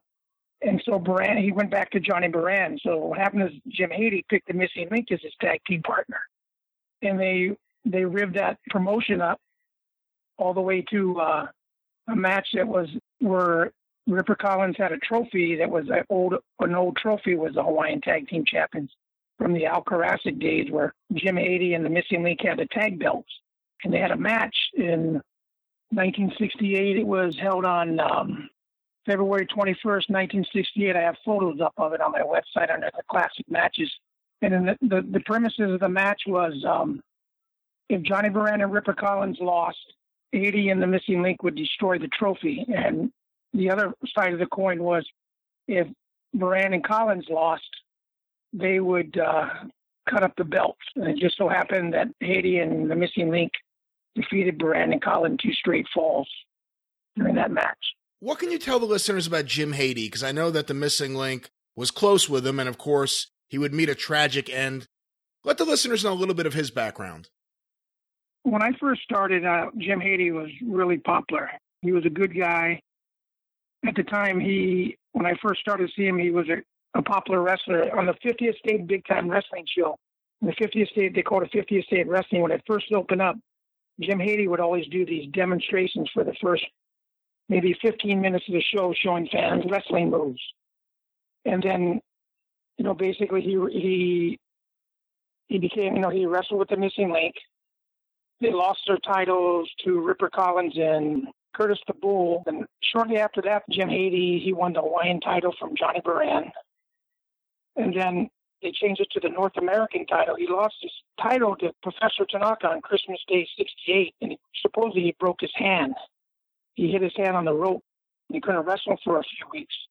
And when he went back to wrestle he, and at Schofield Barracks, he was in a six-man tag, and he said he wasn't feeling well. And he went home, he collapsed and died.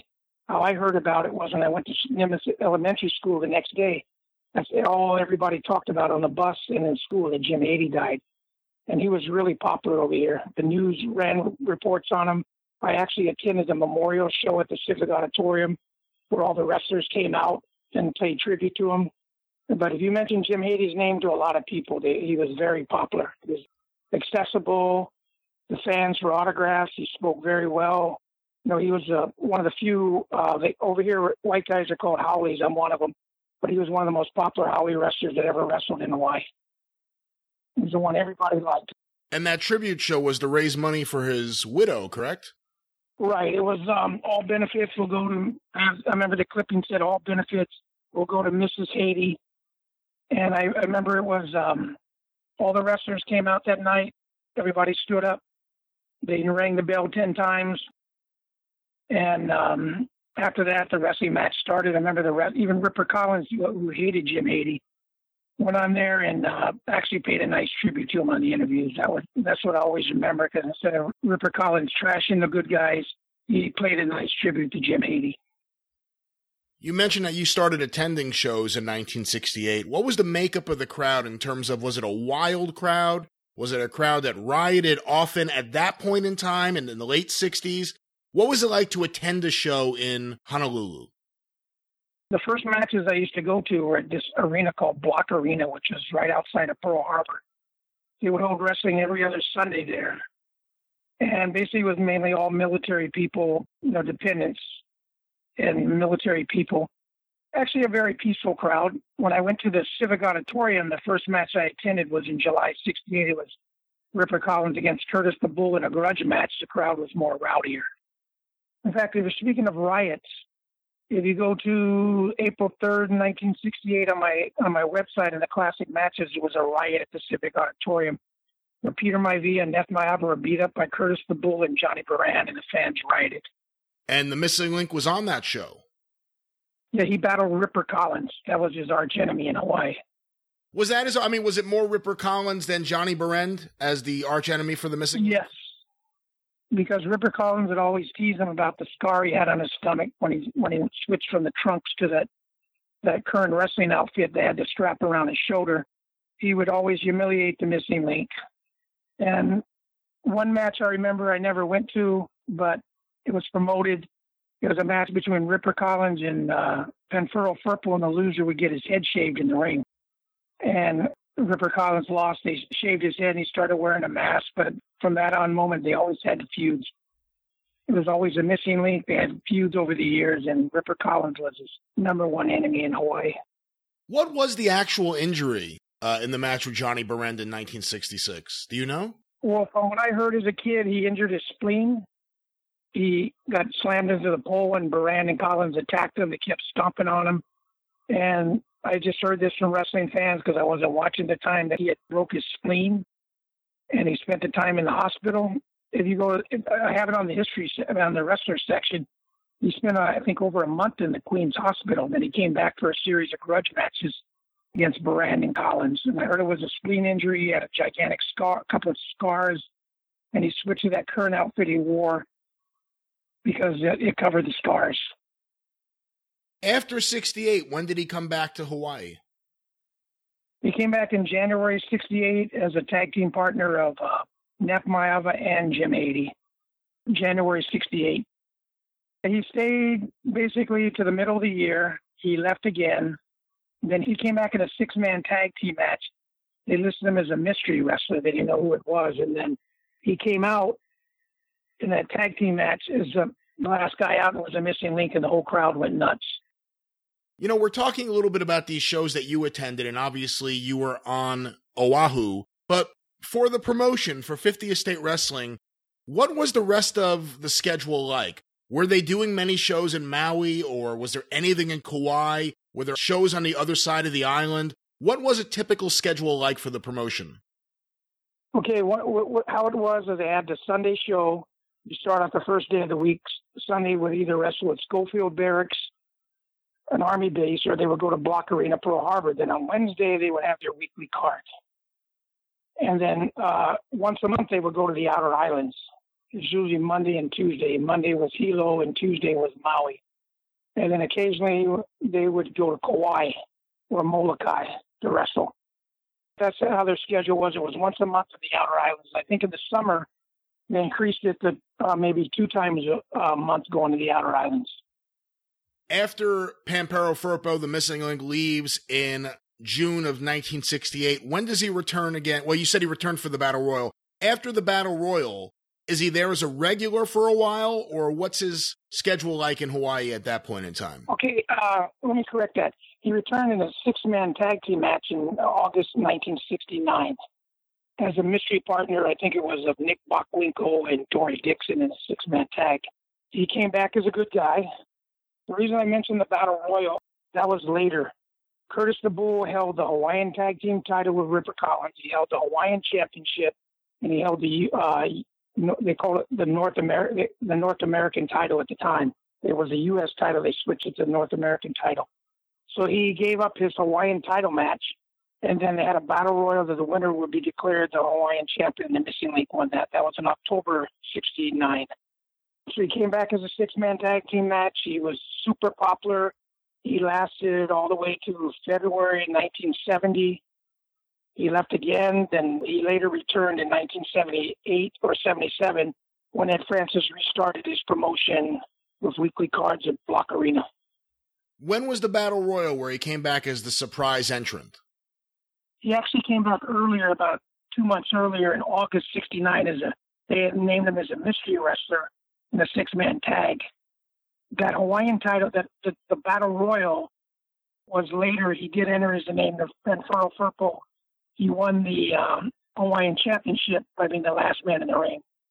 October 8, 1969, the Missing Link won the Texas Battle Royal, just becoming the Hawaiian champion.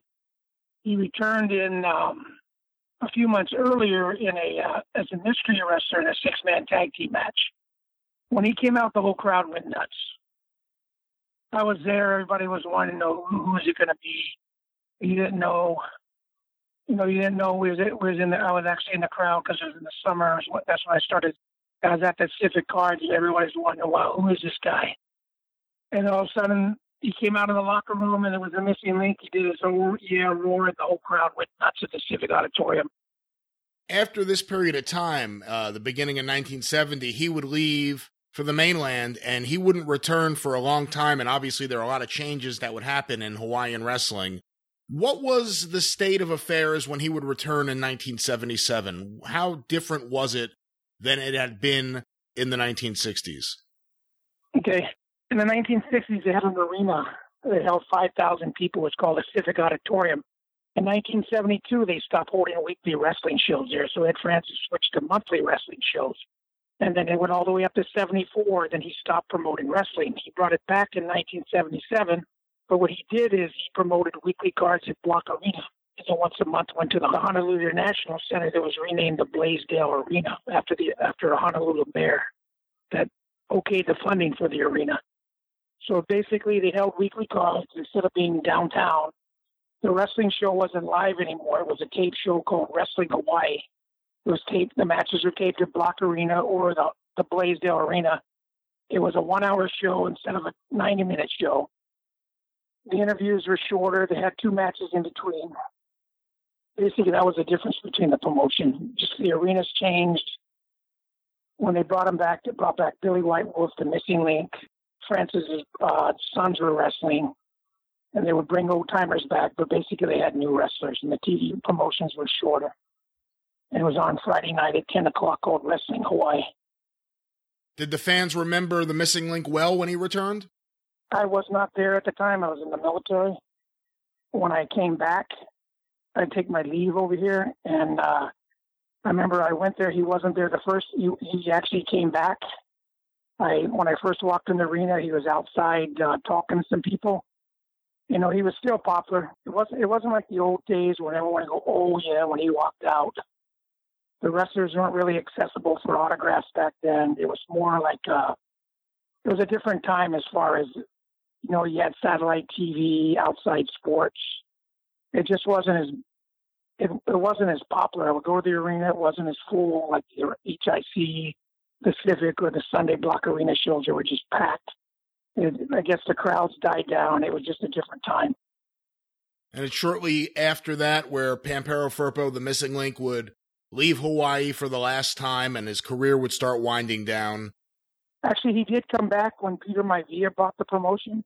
Oh. He came back in the summer of 1980. And he wrestled. In fact, if you go to YouTube, there was a uh, battle royal that he was in with the as Pampero Firpo under the Peter Maivia promotions. Bill, I really appreciate the time you're giving us today and also the history lesson into Hawaiian wrestling, 50th state wrestling. Looking back on the missing link, what is the legacy he leaves behind in Hawaii? He was super popular among fans. Everybody remembered the oh yeah, that was his signature thing that most people uh. In fact, when he passed away the other day, I told a lot of older people about it, and they were they were like, oh yeah, I remember the missing link. He was real popular for a lot of kids growing up because he was he was a popular wrestler. He was a good guy. His oh yeah signature made him popular. He was a popular wrestler. You just heard my conversation with Hawaiian wrestling historian Bill Atkinson. Of course, Bill has a fantastic website that everyone should check out 50th State BigTimeWrestling.com. And on this website, there are results, photos, descriptions of the wrestlers, descriptions of some of the angles and feuds that took place, and much, much more. He really did a fantastic job. And I encourage everyone out there with any interest in wrestling history to check out 50th State BigTimeWrestling.com. And of course, the audio from Hawaii was supplied by Bill here today, and we're very, very grateful and very thankful. And he's officially a friend of the show. And let's now hear some audio from April 6th, 1968. We're going to hear some audio of the opening moments and the closing moments of The Missing Link, Pampero Firpo, versus Jerry London, as well as an interview with Ed Francis that is taking place on the birthday of Pampero Firpo. He was born on April 6th. This interview is on April 6th, and the news that it's his birthday causes Ripper Collins to have a few words. So you'll hear a little bit of Ripper Collins, one of the other legendary wrestlers from the heyday of 50th State Wrestling. Let's go to this audio right now. Sports fan fall with a 15-minute time limit. Introducing first in the blue corner, making his first appearance on 50th State Big Time Wrestling, Jerry London. Jerry London. His opponent this afternoon, he needs no introduction. He's from Argentina. The Wild Bull of the Pampas, the missing link. The missing link. Referee Walla Katsumi, timekeeper Duck Rodriguez, chief second, the Portuguese Flash Nolan Rodriguez.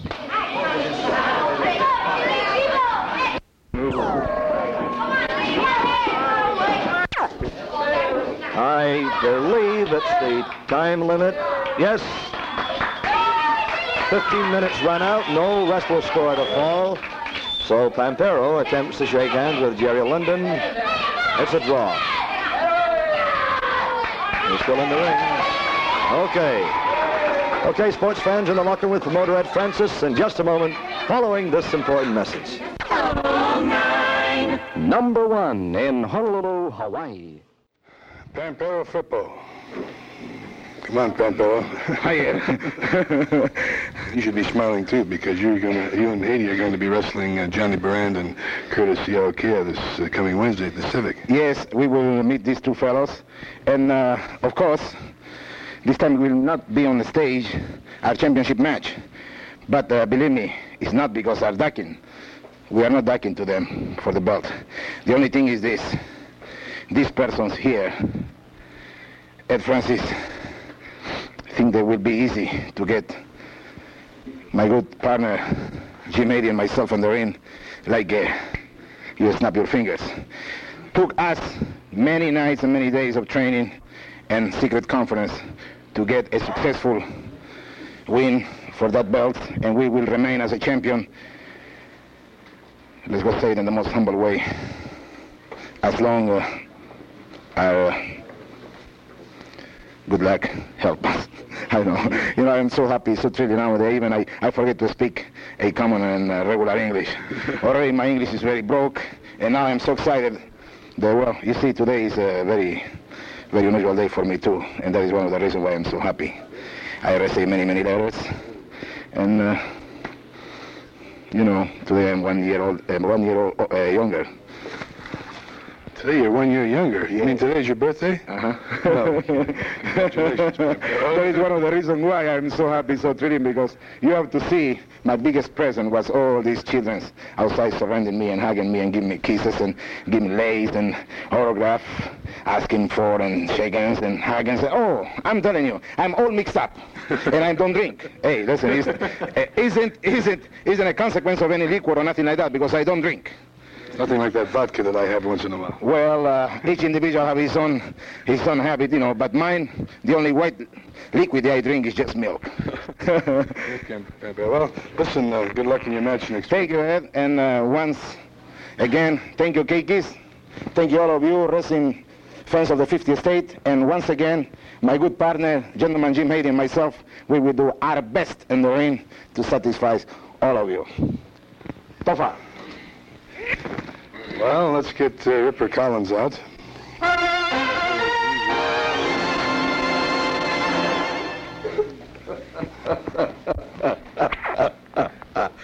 Birthday time in the locker room. All the kickets are shaking his hand and giving him kisses on his birthday. He must have run ad in the advertiser stating that today was his birthday. I got two kids at home, got something for you, Link. One carries a hammer and the other one got a pair of flowers, buddy. Happy birthday.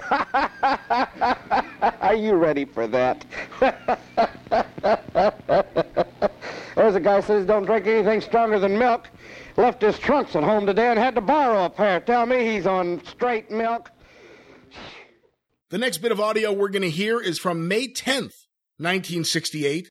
It's an interview with The Missing Link, as well as Peter Maivia and Neff Maiava. They are getting ready on May 15th to go up against Handsome Johnny Barend, Ripper Collins, and King Curtis Iaukea. There's a confrontation here with Ripper Collins, which apparently leads to our three heroes, Neff Maiava, Peter Maivia, and The Missing Link, breaking boards over their heads. Let's go to this audio right now. Well, let's bring uh, the missing link and uh, Peter, my dear, Neff Maiava, bring all them out here and see what they have to say. Remember about Chicago. Chicago. Chicago. What you try to prove. You can impress us. Yes.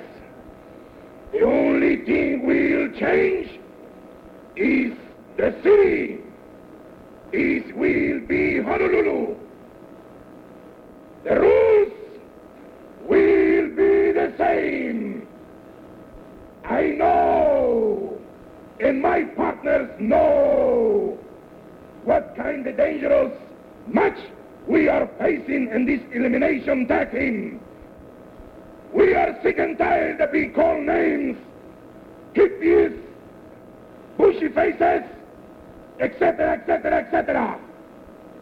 We are tired, and we have a plan. Yes, we have made a plan, and we will use it next Wednesday.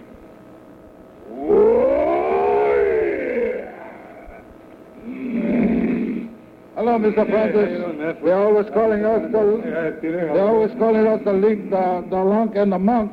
But we're going to show them this week that we're not, you know, and we're, we're three heads over here. We've got some boards here to, to see that we're in shape. Our heads are all together, the three of us. Oh, we'll all Somebody's always knocking down walls and everything in here. Well, that's nothing. We'll What be we gotta talking do about is- uh, What is knocking people down. I think uh, Mr. Link will go and show this uh, how to We break a don't we have to show or prove anything to it. The people know how strong is our head now.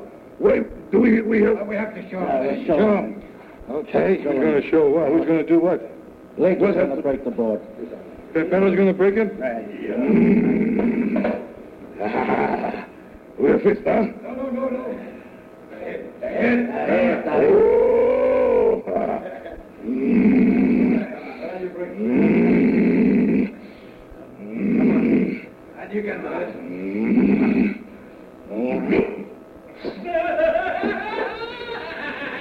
Mm. Mm. And you can do it. What's the matter? What's the matter with Joe? Come on, Link. But you can do it, Link. Come on, Link. Never mind that guy over there. We'll get his chances. Hey,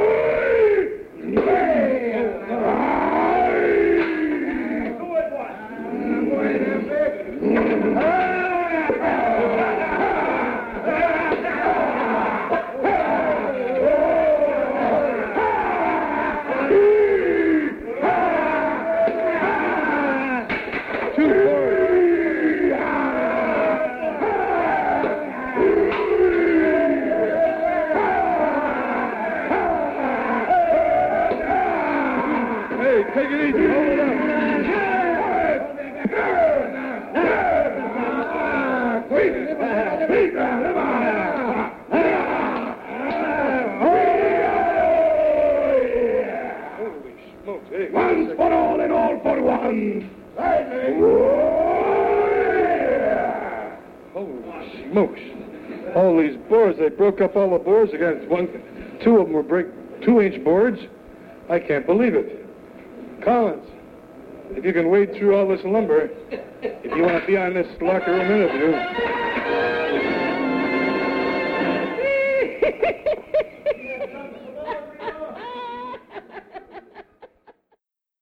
At the top of the show, we played a little bit of audio, something that viewers of 50th State Wrestling heard each week when they watched. Pampero Firpo kicking off the show. And of course, it's that clip that Lanny Poffo has cited as being the specific clip that influenced Randy Macho Man Savage to adopt ooh yeah as his expression. Much better than I just did right there, by the way. But when Ed Francis and Lord James Blears came back in the late 70s to promote, once again, the missing link was on TV doing an intro. We heard it from 1968 at the top of the show. Let's hear what it sounded like in 1978. You are watching KGMB,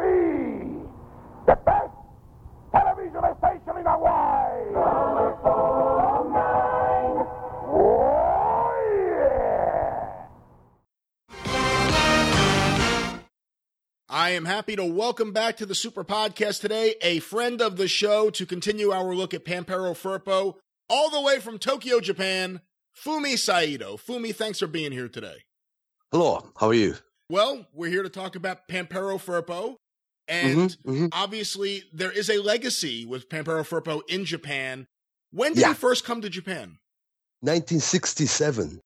1967. Yeah, it was. Yeah, we have to point out that it was before a lot of wrestlers have mul- you know multiple tour within the frame of one year. It was the, the was an era where American wrestler would tour maybe twice or three times in lifetime. You know what I'm saying? These are the JWA years, so this is early Yeah, on in the history yeah. of Japanese wrestling. Yeah, the only rest, American wrestlers who you know toured m- multiple times in in in one year frame is was Dick Beyer, Destroyer, and Freddie Blassie. And most wrestlers just came once or twice in, in their lifetime. Unlike Bruiser Brody or Stan Hansen having ten times, you know, ten tours a year for a fifteen year period or something like that, you know. Or the Funks come in six, seven times a year, you know, not like that. Then it was like uh, it was always um, very special to have new American wrestlers, stars, uh, you know, come and do do a serious tour. And Pampero Firpo's initial tours, 1967, ninth annual World League Tour. You know, the tournament Rikidozan was designing, and this was two years after. Yeah, uh, wait a minute, nine. No, it was like a four years after Rikidozan's passing, but they remain this World League tour every spring, this you know round robin tournament. Not quite round robin tournament because Japanese and Japanese didn't fight against one another. It was American against foreigners. Basically, basic format was you know, and this ninth annual World League tour, you know, tournament had people like the Destroyer, Waldo von Erich, Butcher Vachon, Dan Miller, and aged Mike DiBiase and two more Americans. I don't know who they really are, but the George Harris and Ox Anderson. If that ring ring a bell. Yeah, George Bunk Yeah. Harris. Yeah. Okay, George Harris and Ox Anderson, and Pampero Firpo was like a fourth from the top, underneath the Destroyer and Waldo von Erich and Butcher Vachon. But when you hear Waldo von Erich and Butcher Vachon and Dan Miller, it's like it was it's all younger brother of somebody famous or something. But you know what I'm saying? Right. Yeah. Yeah. But uh, this was Pampero Firpo's very, very first tour. And Mr. Moto from California and Duke Keomuka from Florida came in too. That was his uh, very first tour. April to May, one month period. At this period of time, how familiar would the Japanese fans have been? Was there coverage in the magazines? Obviously, it's a reading culture. Was there Yeah, coverage in the yeah, yeah. magazines of Firpo in Los Angeles or the AWA? And um, every year when they had this World League, you know, tournament thing, it's the biggest tour of the year, and every April, this participants from America, or they say all over the world, you know, um, very feature, you know, feature, you know, featured in magazines. So people, wrestling fan would know who they are before, you know, they came in. Because Destroyer, Dick Beyer had six or seven tours before this one. But the four case of Waldo von Erich and Butcher Vachon and Dan Miller and Pampero Firpo, or even aged Mike DiBiase, it was their first tour. So we had to read about it. And I read uh, Firpo was fluent in five five languages. Is that true? And and uh, he's a, he's a very intelligent person in spite of the fact that he looked like that, you know, the hair and you know, beard and uh, you know, iron bending thing and uh, you know, yeah, all those things. Yeah, wild guy. How did that tour go? Um, the winner of this ninth annual World uh, League Tour uh, tournament was Giant Baba beating the Destroyer uh, in the final. Yeah. So obviously, Mike DiBiase, Pampero Firpo, the Destroyer. You have some regulars there from Los Angeles in '67. Okay. Was Mr. Moto the one who booked everyone onto the tour? Yeah, yeah. But uh, having Duke Keomuka, uh, you know, that attending this tour all, all through the uh, tour, the, I I can see the Florida influence on it too. But these two are cousins, you know. Yeah. This was after you know they basically kicked out uh, Great Togo from the booking position, and Mr. Moto took over the job, and uh, it was more California oriented. Everything was. Did Firpo get over strong in 67? Because, like you said, guys usually didn't get multiple tours, and he would come back in 68. How did he Next get over year, on that yeah. first tour? Oh, probably because of this, you know, the wild look and uh yeah, um very unusual, you know, thing. And uh being on television match was pretty important, I think, you know, because it was still once a week and prime time network channel, of course, but it was, you know, long before cable TV or anything else. And uh, once a week, eight o'clock, Friday night, people sit home and watch your network television and one hour live tele, you know, coverage of professional wrestling. And basically it's a giant Baba time, right? Giant Baba hour.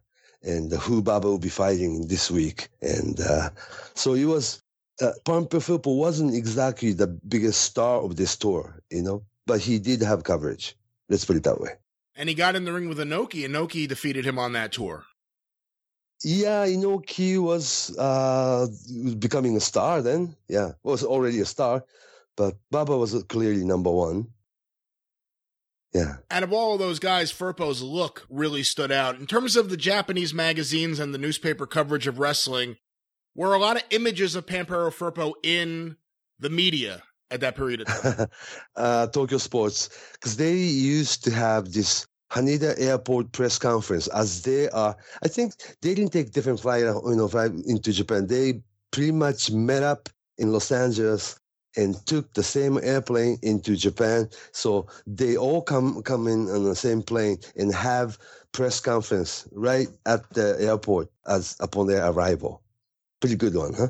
Yeah. And uh, yeah, so they, they, they treat it like a big deal, you know, because all these wrestler, you know, participants from, from all over the world, you know, just coming to Haneda Airport, and they're all just getting off the airplane and have you know a press conference right there.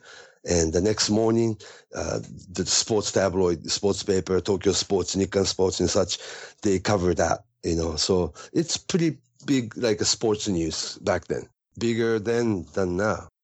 What can you tell me about his next tour, which was the summer of Yeah. 1968? And Right? You got the re- yeah, you did the research. This was really unique too, unique member too. They only had five Americans, You know, it's a summer series called um, August to September, one month, you know, series. Uh, we, we call it series. It's a tour. Uh, summer of 1968 that uh, the guys, you know, Pampero Firpo came with, they were very interesting, um, very crew too. He came in with Haystack Calhoun. He came in with Luke Graham, Man Mountain Cannon, and the only skinny one was Bob Armstrong. The only skinny one. yeah, I guess, you know, the normal looking person. Yeah. yeah, Haystack Calhoun was a star of the tour. Luke Graham, of course, crazy Luke, you know, crazy Luke Graham. And Man Mountain Cannon, another guy who's overall, you know, pretty much, you know, this, this one's from Detroit, right? But he's big, big, you know, fat guy. Yeah. And Pampero Firpo. So they had this certain color, certain characteristic in, on this on this tour. Some summer series, so it was like I guess it's a summer summertime that a lot of kids, on you know, more kids in in the audience than uh, in adult oriented days of wrestling, and uh, they that's my take on this. This summer tour needed to have somebody more. I don't know. Like, kids were like, you know. And did the kids Yeah. like Pampero Firpo? Or just but back then we have to realize 1968 you know wrestlers are like viewed pretty far away than somebody you can touch you know? I mean today's star or even the 80s and 90s star you know you can come up and almost touch or you can maybe you can meet them uh, you know if you waited long enough at the hotel lobby or something. But the back then you know 1960s wrestlers especially American wrestlers, are scary, scary people. You know? Did anyone So- else on this tour already come to Japan? Did Haystacks Calhoun had he already Yeah, been to Japan? yeah, yeah, yeah. Hayst- Haystacks Calhoun was here before. Luke Graham wasn't. Man Mountain Cannon wasn't. This was Bob Armstrong's first tour too. So uh, Pampero Firpo was the only second one. Haystack Calhoun and Pampero Firpo pretty much headline the tour. So what does it say about Firpo that he did get a second tour so quickly after his first one? Wow. People must have, yeah, liked him, I guess. Yeah. Didn't look at it that way. But, uh, right, like I said, peop, um, American superstars didn't have that, you know, frequent tours, you know, uh, didn't come too often, right? So, company must have liked it, or the Mr. Moto thought he had a good, you know, reception, or yeah, very much following, you know, one year later, not even one one full year. It's like, well, bring him back next summer or something. This is what they said, right? So, yeah, very interesting. I never thought about it, you know. But this Hayes, yeah, crew of Haystack Calhoun and uh, Crazy Luke Graham and Mount Mountain Cannon, Pampero Firpo, and just bunch of just unusual looking people, you know. Firpo would return again in 1970, another real world. Yeah, yeah, World's uh, Big League Series, uh, 12th annual. This had this loaded, loaded members. You got Don Leo Jonathan, young, you know, young and good Chris Markoff, Tarzan Tyler, and the attraction was the convict, you know, the Stan Frazier. Uh, but the convict character was really, really big. I'll tell you in a minute. And they had Dutch Savage, Nelson Royal, Paul Jones, and and and, and Mr. Moto was you know with them too, and Don Leo Jonathan, very serious, you know, like former world heavyweight champion type, you know, and uh, the attraction for kids was actually the convict, because they, there was a comic book, you know, about wrestling, you know, and uh, he had the one chapter on uh, the convict came from Sing Sing, you know, the, the prison and uh, and uh, yeah, and the magazine uh, put this big picture that he beat Bobo Brazil, you know, and uh, oh yeah, that the the convict had the whole chapter. He appeared on comic book Tiger Mask too, and also animation Tiger Mask had convict in it too, and the convict was pretty big. Um, that attraction on this store Unfortunate for Pampero Firpo on this store was though he acted as the convict's manager, you know, sort of more so than uh, headline star, you know. I've seen some of the pictures of them in Japan together. Yeah. And he's Yeah. acting as the manager, but beyond those Yeah. photos, what does that mean? Did he escort him to the ring? Did he do Yeah, yeah. promos put in the, the newspaper? chain, yeah, put, the chain in, you know, on his neck and and and appalling him, you know. or convict who's gonna walk into crowd and all that, you know, like uh, start hurting people and all those things. So it's odd enough that the guy looking like Pampero Firpo, crazy looking guy, but kind of short, right? He is pulling the ch- big chain, and he's the only one who can talk to, you know, to calm down, you know, to calm down the convict. And he was well, well used as, as a manager, but that took his serious, um, like competitor's Im- Im- image away from him, sort of. You know what I'm saying? And because Yeah. of that, he didn't have a lot of wins on this tour. Looking at No, not this tour. Yeah, because uh, Don Leo Jonathan, of course, was the, the the headliner of this card, and Chris Markoff was the second place winner from the previous year. You know, the year before that, 1969's World Series, the, final was Antonio Inoki against Chris Markoff. Giant Baba against Bobo Brazil, and four guys on on on, on top and on the same point, and Baba and Brazil you know, drew. And so it's like they were eliminated. So the real final match was Inoki against Chris Markoff. And Inoki won 26-year-old Antonio Inoki won the World Series, uh, World League Series for the first time. That that was the previous year. In 1970, um, Baba has to win again. And now you have people like Don Leo Jonathan and Tarzan Tyler, the convict, that's Savage, pretty big. And, uh, and Nelson Royal, Paul Jones, they're all good too and uh, Pampero Firpo pretty much took this managerial role, you know, on the uh, during this tour. So it was kind of unfortunate for him on you know this time, but he was already forty too, you know. I remember uh, there's an issue of Gong magazine I have from this year. It's Ah, a pretty okay. memorable image. It's just the convict's face with that Right, right, right. Because he was attraction, you know, after this comic book and the animation and Tiger Mask thing, and oh, oh, he was like, I was young enough to really thinking that convict is going to win this tournament, you know. No, not that, but uh, um, and also, yeah, I remember that that the, the convict guy would not answer the interview, right? So you have to have Pampero Firpo sit with him, and he will answer all the questions. That was how it was. In the comic book or in the animation, did the convict have someone to speak for him, or was that just for the wrestling? The press, yeah, wrestling, yeah, yeah. But uh, he, uh, Pampero Firpo's image appeared in in the comic book too, as a manager. I'm gonna go. Yeah, I can. I have all, all the back copy of this comic book. so yeah, I, I gotta dig through that. Yeah, but I think you know there was an image of him in Japanese comic book. It's kind of good. Yeah, but he appeared in ninth annual World League in summer series. 1970, he appeared in in very you know serious spring World Big League you know tournament thing. So all these tours he appeared is pretty important tours. And it would be 10 years before he would return to 10 years. Yeah, 1980 in another summer tour, you know, July tour. It's summer summer action series. He was probably 50 by then. Yeah. And this 10 years gone by and this that uh, the the face of superstar wrestlers changed drastically. It was Bruiser Brody tour, you know? Bruiser Brody was on it. a little bit aged, but still good. Ernie Ladd was in it very young David Von Sam, you know, David Sammartino was in it. Dominic Denucci was in it. And then in the brother tag team, Rick Davidson and John Davidson, the long hair, you know, biker type. I think these these, these brothers are from Detroit. Yeah. Rick Davidson and John Davidson. David Sammartino young and Dominic Denucci as a probably as a babysitter, I think. But the Bruiser Brody and Ernie Ladd on this tour and aged Pampero Firpo had this farewell, like a final tour. I think it's pretty symbolic, you know? Well, tell me a little bit about it because obviously this is not just 10 years later. This is a different company. This is All Japan Pro Wrestling. All Giant Japan, Baba's right, company. right.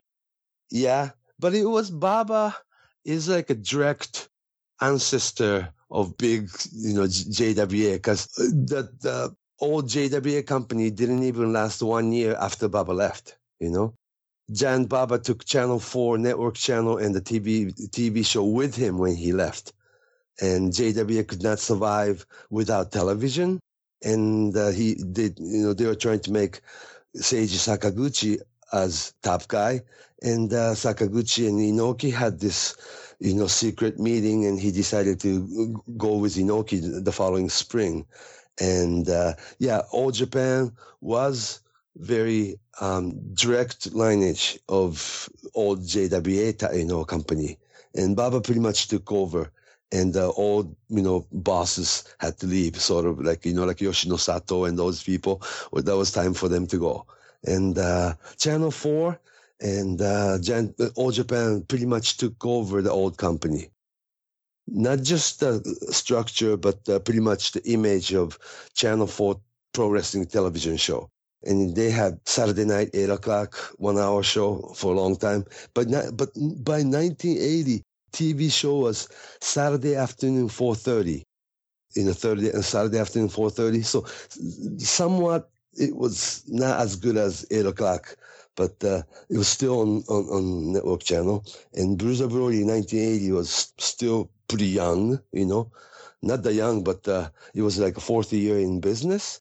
And uh, but Baba was already using Bruiser Brody as a headliner for this company, and I think Pampero Firpo had influence on Bruiser Brody, not just the hair and the costume, you know, and stuff, but you know what I'm saying? Yeah. Um, the mannerism and uh, the and the way he carried himself and the believable um, like a craziness, you know, and also the type of veteran that the Bruiser Brody would respect and listen to. The Bruiser Brody had a few teachers, but only a few people like Fritz von Erich, King Curtis, uh, you know, King Curtis, and Pampero Firpo, you know, would have been uh, the, the, another one. You and know, they teamed some up. They teamed up a couple Yeah. times on this tour, or a few times and actually. tour, yeah, tour Japan for one full month, you know, and then being in the dressing room every night together. People, people was, you know, Bruiser Brody, Ernie Ladd was in the in the dressing room, and Pampero Firpo in the dressing room. What would they be talking? You know, you know, in the afternoon. So I just imagined that I wasn't there, but uh, you know, in a, in a dressing room, but uh, those people would be sitting in the same dressing room for one f- full month, night after night after night after night. So they had to be talking, you know. So that was like, uh, it must have had, you know, he must have had this big influence in Bruiser Brody's character structuring and, and uh, sort of like attitude building and uh, developing the believability and how to relate to the world, how to re- relate to the media, especially in Japan. Yeah, all those things. How many tours had Bruiser Brody already done here in 1980? Up 1980? until this point, uh, this was his third tour. Okay, so he's still relatively new. Yeah, yeah, yeah. But Baba started using him as, as headliner upon his arrival that year before, 1979. He came in with Fritz von Erich. And Fritz von Erich left after one week, and Bruiser Brody stayed in, remaining, in the remainder of the tour as a headliner. So Fritz von Erich must have said, you know, said to Baba, please take care of this guy, you know, when I'm gone. It's like, Baba used him as a headliner ever since it's really hard, hard hard in Japan to, you know, to develop a new headliner foreigner. So Fumi, looking back on these four tours that Pampero Ah. Firpo participated in, three with JWA, one with All Japan. Yeah, ten years later. Yeah, Did the fans remember him? Was he someone who made a memorable impression on the Japanese wrestling fans? more. Uh, to be honest with you, more with reading-oriented fans. When you go to Japanese wrestling, you know, like a Budokan or, you know, Sumo, Sumo Palace or Korakuen Hall, maybe Korakuen Hall with, you know, 17, you know, 100 people, they are all hardcores, you know, read everything, watch everything, you know, know everything kind of wrestling fan. But when you go to Budokan or Sumo Palace with 10,000 to 15,000, 16,000, you will have good number of more casual fans, right? Yeah, so uh, Pampero Firpo was a type of wrestler that would be remembered by more reading-oriented fans. You know, this guy speaks five different languages. He's been to different places. He's been to Madison Square Garden. He was America's heavyweight champion in, in, in LA. He was, uh, he had a big feud with the Sheik in Detroit. All those things, you know. Yeah. It's too bad that he did not have like a one, you know, single title match against people like Giant Baba, you know. But uh, that was how it was, I guess. During this world's, you know, World League tour, like '67 and '70, they did not have single title match or tag team title matches. It's all, you know, tournament matches, you know. So it was how it was done, and uh, yeah. So I, but I'm not gonna say he wasn't headliner in Japan. He was the type of wrestler that serious wrestling fan would always remember. I am very happy to welcome to the Super Podcast today a man known by many different names.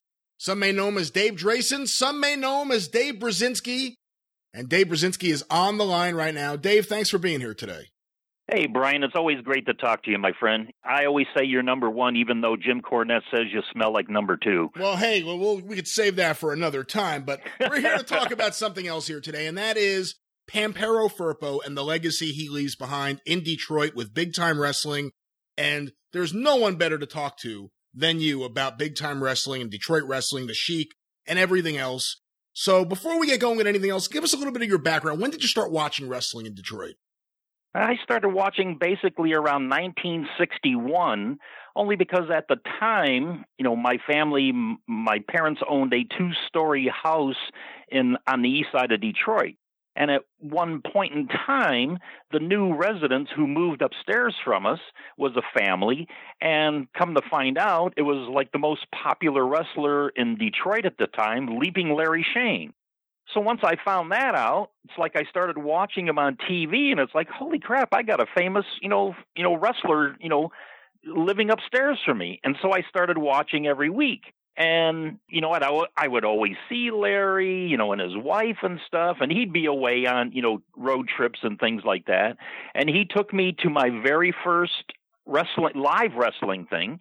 Uh, he, you know, what they used to do in Detroit at the time on Channel 7, they would do a show in the afternoon to promote the show at Cobo at night.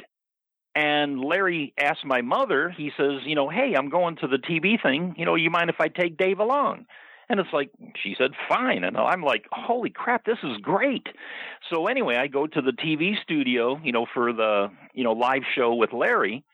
And as soon as we walk in the very front door of the studio, out from like another doorway down the hall, like peeks out Ricky the Crusher Cortez. And it's like, oh my God. You know, I'm like a, six, seven year old kid at the time, and these guys were behemoths to me. They were, you know, they looked like giants. And I knew Ricky Cortez was uh, Larry Chene's biggest nemesis at the time. And he came out and it's like I thought they were going to go at it right in the hallway. You know, I was scared to death. And you know, uh, Ricky saw us, and he went back in, and I'm like, "Oh God, you know, thank you."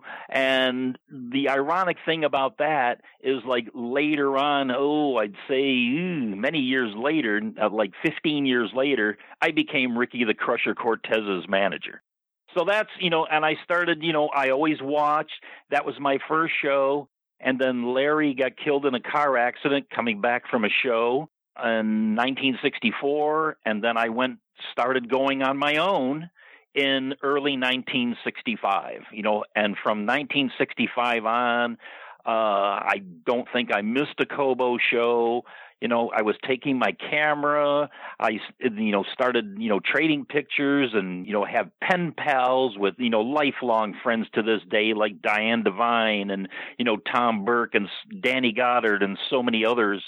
And then you know, I started submitting my photos to all the wrestling magazines, you know, uh, Wrestling Review, Wrestling World, Ring Wrestling, Wrestling Monthly, all of them. And my pictures started appearing in there. Um, I, I started writing stories because they said, you know, well, you know, if we use your pictures for a story, it's 25 bucks. If you do a story, it's 50 bucks. you know, so in like the late 60s, that's a lot of money for a young kid you know so you know uh that's what i did until the time i got lucky to become the photographer for big time wrestling you know the sheik's big time wrestling. Then i started writing the body press program and started doing everything you know during the big years you know that he had in like you know 72 73 where every show was a sellout in detroit here. And it was like you know the greatest time of my life and the you know for wrestling there's so much Detroit wrestling history to talk to you about, and we're going to definitely do more segments with you here on the 605 Super Podcast in the future. But to hone in on Pampero Firpo, set the stage. What was going on in Detroit? What was big time wrestling like when Pampero Firpo first arrived? Well, you have to understand that, you know, the Sheik, when he bought the promotion in 1965, I mean, he had, you know, a lot of his friends would come in, you know, guys, you know, that he met along the way in all the different territories. You know, he had uh, Johnny Valentine, who was up in years at that time, you know, Bull Curry. Uh, and I say that the Sheik, you know, he, you know, unlike a lot of the other territories that, you know, built their promotions around, you know, skilled wrestlers and, you know, things like, you know, uh, you know, uh, you know, uh, just different territories had that kind of, you know, thing. But what the Sheik did, he built his promotion on all these characters that, you know, he had met you know, over his time, you know, wrestling around the, you know, country and the world. And when I say characters, he had everything from cowboys, Indians, Germans, Canadians, Mexicans, girls, midgets. I mean, he even brought in like Haystack Calhoun, uh, the McGuire twins, so they were the oddities. He always liked masked men you know, and then you know the other oddity character guys like you know Igor and Thunderbolt Patterson and JB Psycho. And it's like, you know, when Firpo came in, you know, his character fit right in with big time wrestling with this kind of theme, you know, characters. How familiar were you with Pampero Firpo before you arrived from being so involved in reading the magazines and taking photos and etc.? That's all I really knew, you know, Firpo. It's like, you know, had respect for him. I, sh- you know, saw him in the magazines, you know, first when he was like out on the West Coast, uh, you know, in San Francisco area. Uh, and then he went to the AWA, and then I would see stories from like you know my friends, you know like Jim Melby and George Schire, you know who were doing stories and you know pictures that I would see in the magazines, and it's like you know the way they talked him up. You know, here's this like shorter kind of character with this bushy hair and you know short stout build. And it's like you know how can he compete against you know guys that are like almost a foot taller than him you know? But you know the way they built him up they built him up as like this larger than life character you know from the jungles of Argentina or you know the wild bull of the pampas. And it's like you know oh man when's he coming to Detroit? This would be great to have him here. So when he finally did come here uh, his first appearance in Detroit was December the 4th, 1971, at Cobo Arena. And at the time, he was 41 years old. So it's like you know, I, you know, I think of it now. I didn't think of it then, but you know, you know, like guys like Johnny Valentine and Igor and uh oh uh, you know Curry so many others fifties yeah yeah you know they're like you know really should be past their prime but, you know, guys like that, you know, you got to take a like a Bull Curry, you know, small in stature and stuff. Even, you know, Pampero Firpo, smaller in stature, but, you know, stout and but they were a character and they made you believe you know that that was their whole thing and it's like that's what the sheik had you know, going for him here, and that's why he was selling out so much. He had these guys who had been around for, you know, a good number of years, and they were a character. And, you know, the fans here, they got to know these characters and love these characters and fear these characters and believe these characters. You know, so, you know, like I said, uh, Firpo first appeared December the 4th, 1971, and he went over and he beat Jesse Ortega. And then, you know, didn't see anything of him until two weeks later. Uh, he, you know, came back to Cobo two weeks later and he beat Sonny King. And then knowing what I know now, it's like that's the only shows he did was Detroit Cobo Arena. Uh, he was still finishing up in his AWA shows, you know, for Verne Gagne. But then, you know, I found out that he ended up buying a home in Owosso, Michigan at the start of 1972. And at that time, uh, his first, you know, big appearance regular was in Toronto the day after Christmas, where he beat Mike Lauren. The next day, he came to Detroit and he beat Lord Layton. And then from, you know, the start of 1972, he was full time here in Detroit. And mostly he was started off tag teaming really with you know in main events you know with the Sheik, uh, Bull Curry, you know, and all the big heels at the time, and he immediately you know after only you know a few showings here in Detroit, he made a major impact. And the fans like i said they bought into his characters. And you know when he would do his promos and he'd be in the ring you know you everybody knows he did the oh yeah and people would you know they'd be copying it. You know i'd be on the streets and you know stuff and you know wrestling fans you know they'd be you know walking around town you know it's like on a weekday going oh yeah you know? And you know he was very popular and he made an impact right off the bat here in detroit. Couple questions for you coming out of this. One, before his first appearance on December 4th, 71, did any promos from Pampero Firpo air on the TV show? And what was the format of the TV show in Detroit at this period of time? Um, at that time, it was studio. Uh, they would film at Channel 62, I believe, out of Walled Lake, Michigan. Uh, they would, after the Cobo show on Saturday, they'd go to the studio on Sunday. They would film two weeks worth of matches. And that's where fans, you know, who came in, you know, they would find out what the next big card was because Lord Layton would run down the card and they'd find out who was going to be on the next big Cobo show two weeks later. So it was, you know, probably four or five squash matches after each guy's match uh, they'd come out of the ring. Lord Layton would, you know, be in front of the camera with them. By right at the ringside, they do their two or three minute promo to, you know, promote their upcoming match. You know, uh, at, at the next Cobo show, and that's the way the show ran. 71 and 72, what time did it air in Detroit and what day? Uh, usually a Thursday night. Um, uh, I believe it was eight or nine o'clock and sometimes they would repeat that show Saturday morning at 11 o'clock. And yeah, that was the two things. And then, you know, especially the 11 o'clock showing on the Saturday of the Cobo show, you know, uh, you know, they hoped that they could promote it, you know, the show enough to fill it up. And starting in like, you know, 72, once Firpo came in, I mean, people were turned away at Cobo Arena, you know, because almost every show for almost a year and a half, two years was a sellout. And in a territory with so many different characters, his promos immediately stood out. Oh yeah, you know how couldn't they? You know how couldn't they? You know, uh, you know he'd be in front of the camera. You know the big bushy hair, big eye, you know eyes, you know looking, and his you know big thick accent, and you know the way he would talk. You know it's like you know, uh, you know it, it just looked and sounded mean, and you know with his big thick accent, like oh you know I,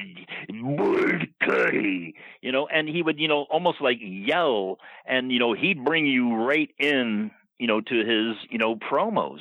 And at one point, eh, sometimes he would have his fingers, the front of his fingers painted black because that's when he was doing like the El Garfio, uh, almost claw kind of thing.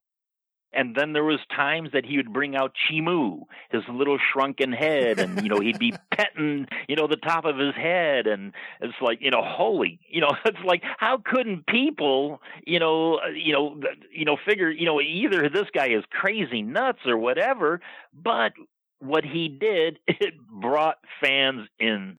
Like I said, selling out all over the territory at the time. If it was nowadays, they would be selling chimus at every concession stand in the building. Oh yeah, you know, well, it, you know, in late, you know, in the big time wrestling promotion, they came up with these pennants you know they had you know these diamond pennants and uh, you know i you know i i recently saw a Firpo one they had you know everybody the sheik bobo johnny valentine bull curry but it's like it was after i had already left and you know i wish i would have got some of these you know pennants but yeah could you imagine him selling like chimu dolls or you know these big afro you know black hair things you know to make him look like Firpo you know just everything you mentioned Toronto earlier, so I want to clarify this because some listeners may not know this. Some people think of Toronto, they may think, oh, Mid Atlantic Wrestling and then the WWF. But for many years, Toronto was getting their talent from the Sheik and from Detroit. Well, the Sheik and Frank Tunney, uh, you know, they formed a partnership uh, in the, well, let's say, the late 60s and the Sheik would supply, you know, I'd say 50% of the talent, and another 50% of the talent was guys from around Hamilton, Ontario, you know, like the Love Brothers and Chris and John Tolos, Dewey Robertson, uh, Murray Cummings, and even, you know, like some of the old stalwarts that they were, you know, we, we always call them Tunney guys, you know, Bulldog Lee Henning, who, you know, he looked 80 years old when he was 30, you know, and, you know, the, you know, know, so many guys like that that you know uh, they would have on the Toronto shows, and a lot of those guys would come down also and be on the Cobo Arena shows. Firpo arrives there, and by early '72, he is established as a regular in the territory. How does he get over? Obviously, he's a heel when he comes in. What is his first yep. major program? Uh, his first ones he was tag teaming uh, with the Sheik mainly, against you know two you know always two of the top baby faces and you know one of them would always be Bobo Brazil you know and it's like you know false finishes and DQs and just all out massive wars in the ring. And that was his you know what he did at the start. And then you know he started working singles things you know against Bobo and then Tony Marino and Ben Justice and Fred Curry and you know just all the you know, top baby faces. And, you know, Firpo was over, you know, and, you know, I, I can't see, I can't remember anybody ever pinning him during, you know, a good amount of that, I'll say first two years, 72 through 74 he may have the only way he would have lost back then is through a DQ or a count out or something like that. But the big turning point came in 1974 where there was a tag team match and I believe it was a cage with the Sheik and Pampero Firpo against Bobo Brazil and Tony Marino. Uh, I could be wrong on the Tony Marino, but I know it was Bobo and somebody else. And right, you know, for the finish, uh, Sheik was going to throw fire, and Firpo was holding somebody in like a, you know, uh, you know, holding them from behind, and I think it was Bobo. And Sheik goes to throw the fire, and Bobo ducks, and he hits Firpo with the fire and Firpo goes down. He's blinded, ba ba ba ba ba, and then that set up the thing for the Sheik versus Pampero Firpo and Firpo's babyface turn. There were some great photos in the body press at that period of time of Firpo with a couple of nurses. It looked almost like a full thing, like he had these giant bandages over his eyes, and they were really selling it like they don't know if he'll ever return. His left eye is damaged more than the right eye. Was it a big deal on TV too? Was it really played up that Firpo may never come back? Oh yeah, definitely. Well, he didn't come back at first. You know, whenever the Sheik would throw the fire, you know, to you know really emphasize the end of a you know a babyface heel run with him, he'd burn a guy with the fire, and then they'd go away for a month or two. And that happened. Uh, my first time I remember that is in 1972 Johnny Valentine. Sheik blinded Johnny Valentine with, you know, the fire. And then a couple weeks later, with the Sheik's permission, I went out to L.A. to work in the L.A. office for a month because uh, my good friends Don Wilson, Bob Kubik, Larry Korn, and Jeff Walton, you know, they invited me out there. And so I stayed out there for like a month and a half and I helped them out in the office. You know, I, I set up the ring and ran box office and, you know, did anything, you know, I could to help out the promotion. And then, like, especially at the Olympic shows, you know, they ran that themselves. That was, you know, self running. You know, I was lucky enough to, you know, go down to the ring and, you know, photograph all these things and got to, you know, meet all the boys, you know, like Fred Blassie and John Tolos and things. And it's like, at first, you know, when I came out there, Mike LeBell let us use one of his houses in Beverly Hills. So we had this gorgeous, huge house that he gave, you know, let us use. And it's like right off of La Cienega Boulevard. And the thing I'll remember about being in that house at first my very first day there, Don Wilson picks me up at the airport. We go to this house and we pull up, and it's like, holy crap, look at this beautiful house. you know, so then we go inside, and Don shows me to my room up on the second floor. I walk into this room, and it's like navy blue velvet walls and I it, it had to be 30 by 40 feet long. You know, my bedroom. And it's like, holy Jesus. So then, you know, for the heck of it, you know, I'm checking stuff out, put my bag down, and then I go in the bathroom, and it's like, you know, a young kid, you know, of my age. I was, let's see, 72. I was uh, 17 years old. I walk into the bathroom and I go, wow, now this is class. There was two toilets. And I'm thinking, well, there's a toilet to poop in and there's a toilet to pee in. Now, how much, you know, better can it get? And then it's like, you know, I go to this one toilet that doesn't have a seat on it. So it's like, oh, this is the one I pee in. so it's like, well, dig this. There's a little foot thing that you press, you know, to flush.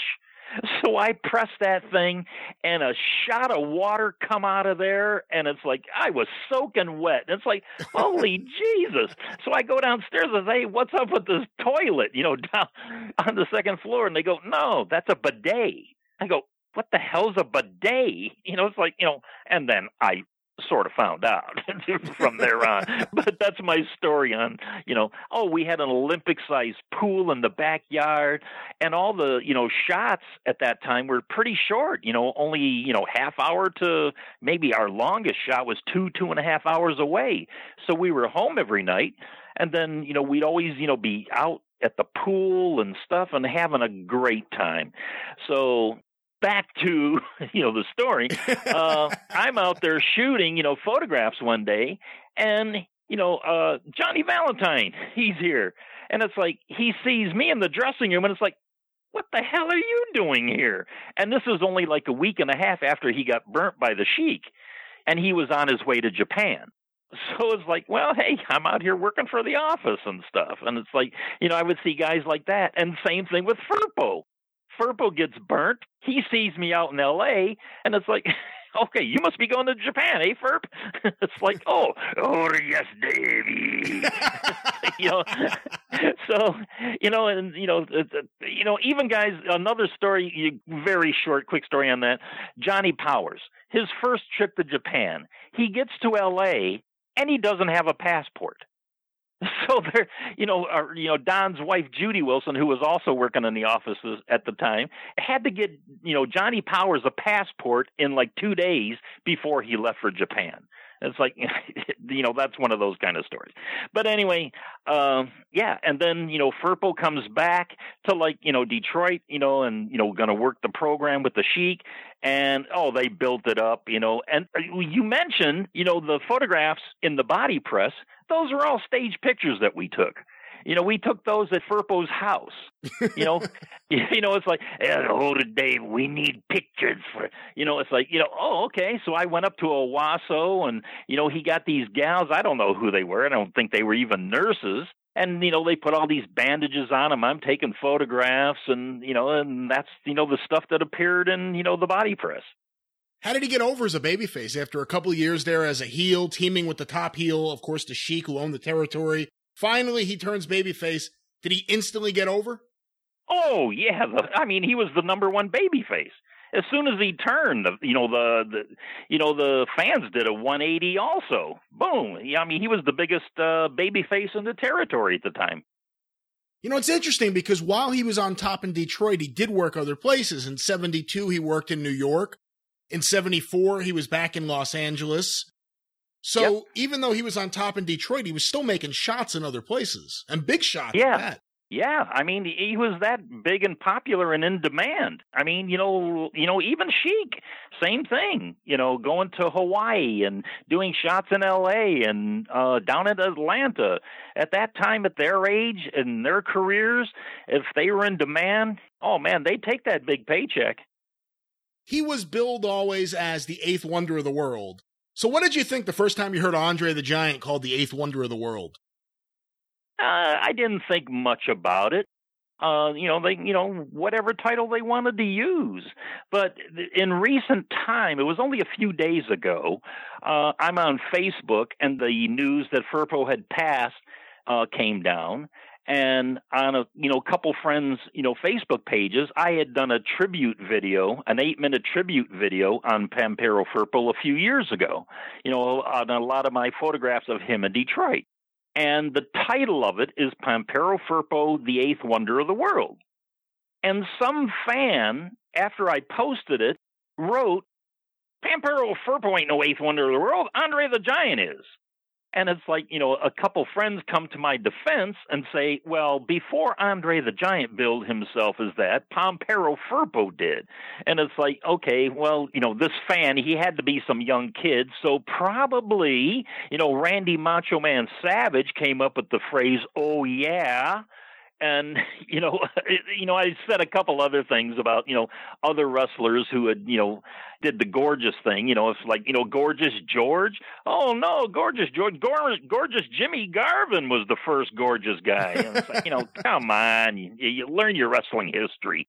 Firpo had his babyface turn from 1974 through 1977 in 1977 he was you know getting up in age and i know even you know when he first came to detroit he was always telling guys in the dressing room don't hit me in the stomach. I think he had some kind of surgery you know prior that you know because uh, i know the, the story that i heard before was jim lancaster. Uh, he would tell jim lancaster don't hit me in the stomach. You hit me in the stomach i die you know, so I don't know what operation he had, but I know he had stomach problems. So I think through 1977 through the start of 1979, and it's when the territory started to go down. Uh, and I know Firpo really had a problem when the Sheik had his son Eddie Farha Jr., also known as the captain, the captain Ed George. right. Firpo hated that. You know, first of all, you know, Firpo hated him, and he hated that the Sheik was putting him in the ring at that time. So, and I know, and that happened right about 1977, and Firpo left. He didn't want to be around it, and from 77 through 79, he just left. And then in early 79 mid 79 he came back because the sheik's uh you know territory was you know in in shambles. They couldn't draw nothing at Cobo uh you know where else was Firpo going to go at the time? You know so many of the other guys that the sheik was using then they were old guys. The fans had seen enough of it. They knew you know their gimmick had you know soured. They they knew what they were going to see. They were going to see 5 minute matches and you know the guys that uh you know the sheik had working for him at the time you know all his old friends that were trying to help him save the territory uh they just had nothing left in the tank to give the fans at all. In terms of the downfall of the Detroit promotion did the economy play into it at all? Oh yes, you know it, it was like a double-edged sword at the time. You know, uh, the economy was starting to hurt. Uh, things were getting bad around the city. The car companies were having trouble. Uh, the sports teams, you know, the, the Red Wings, the Lions, the Tig. Well, the Lions always suck around here, so you ain't got to worry about that. The Tigers sucked, and you know the Pistons, uh, they they weren't much better uh, all the sports teams around town they sucked. They couldn't draw fans, you know, and like you know wrestling, you know, fans had uh, had enough of you know the big time wrestling stuff, and just everything suffered around here. And meanwhile, in '72, it was a completely different story. You had Firpo come in there and get over. You had Billy Martin managing the Tigers. That was yep, a great period yep. of time. Yep. Yeah, and the Tigers made the playoffs in 72. They lost to the Oakland A's in the playoffs the American League playoff anyway. And then they fired Billy Martin in the summer of 73, I believe. So he didn't last too much longer yep. there. When it comes to the glory days of Detroit wrestling, what do you see as the height? What is the peak of Detroit wrestling? 1972. The start of 1972 through the end of 1973, early 1974. And that's for big time wrestling. But also at the time, you have to remember that the Bruiser uh, was here with his promotion. You know, he was running opposition to the Sheik. You know, he was drawing. You know, he was drawing decent at first, But then he had the same guys week after week. It was Bruiser and Von Raschke and the Blackjacks and Billy Red Cloud. You know, the only person that was really holding that whole thing together, the Bruiser's name, but the only excitement at those shows was Bobby Heenan even though he was managing and you know then he'd get in the ring also you know and the fans loved seeing him get his ass beat so in the beginning you know, the Bruiser promotion, they did okay, you know, maybe four or 5,000. But toward the end in 1974, they weren't even drawing 2,000 to the Olympia. And, you know, that's when, you know, uh, I think Bruiser saw the writing on the wall. I don't know the story because, you know, I wasn't, you know, in the wrestling office and I don't know the inner workings, what happened with Sheik and Bruiser, but, you know, they kissed and made up and you know when at the end of let's say I think it was October of '74 was the first Dick the Bruiser versus the Sheik and an instant sellout. And they worked the program I think four you know shows in a row you know, uh, DQ, you know, counted out of the ring, cage match, the whole shebang. But, you know, and then, you know, Sheik started working, you know, some of the Indianapolis shows for the Bruiser and a few as his other spot show. I think Evanston and, oh, a couple other of his Indiana towns. He came back for a few shows in 1979 and 1980 uh, he worked also just because you know Sheik shows weren't doing anything good. Uh, during the summer, uh, the Bearman Dave McKigney had his thing going in Canada, mainly Ontario, and he'd go up to Newfoundland and stuff. And I know Firpo worked uh, a handful of shows for him, you know, and I'm sure it was probably for the payoff. And then at the end of 1980, that's when Firpo you know, had enough. And I think it was in 1981 where he basically retired uh, from in ring action. So, looking back on these years, the Pampero Firpo years in Detroit, what's the legacy he leaves behind, Dave? Oh, he's on the Mount Rushmore, you know, no doubt about it. You know, there's been, you know, talk online about, you know, the, you know, I'll say big time wrestling, who's on the Mount Rushmore. Well, okay, Sheik, Bobo Brazil, okay, who's going to fill those next two slots? Okay, you can't only think of you know uh, big time the Sheik's big time wrestling.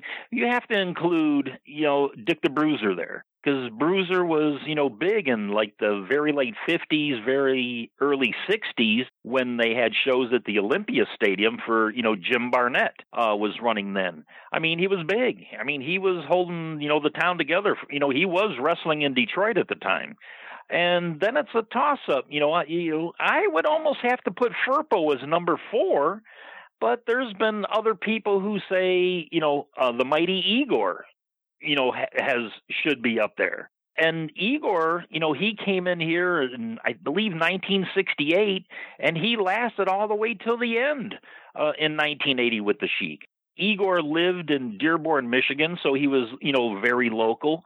And even after, you know, Sheik's promotion folded, uh, there was a few guys. Um, Malcolm Monroe ran shows. Ricky Cortez ran shows.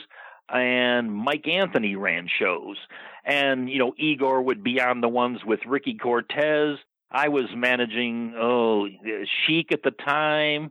Uh, I was managing Malcolm Monroe. I was managing uh, the Fabulous Kangaroos, Mickey Doyle and Al, or Mickey Doyle and Al Costello, and then later uh, Mickey Doyle and Al Snow. So you know, Igor would be on those shows, and you know, it, you know, it's, it's a toss-up. Those five, you know, I can't see anybody else replacing those five as the you know Mount Rushmore of Detroit professional wrestling. Well, Dave, before we wrap this segment up, obviously you were someone who was around during those years. You were someone backstage during those years. What are your personal thoughts and memories of Pampero Firpo? What kind of guy was he?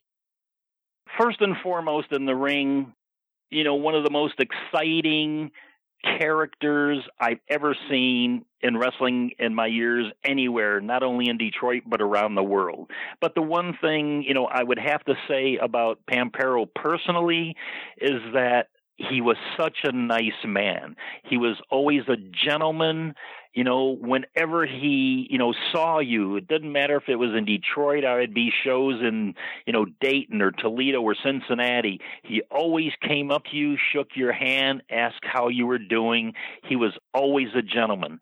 And, you know, in, in the wrestling world, you know, there's not too many guys, and I, I probably count on one hand and maybe one foot that there's those guys that you never heard a bad word about. You know, uh, and I'd say one of those guys, you know, good friend Louis Martinez, but I'd also have, have to say I never heard a bad word in the dressing room or anywhere else when it regarded Pampero Firpo. As we look at the life and career of Pampero Firpo, let's spend a few minutes looking at Pampero Firpo's run in the WWF in 1972. And to do that with us, the host of Pro Wrestling Spotlight and Pro Wrestling Spotlight Then and Now. He's your friend and mine, John Arezzi. John, thanks for being here today.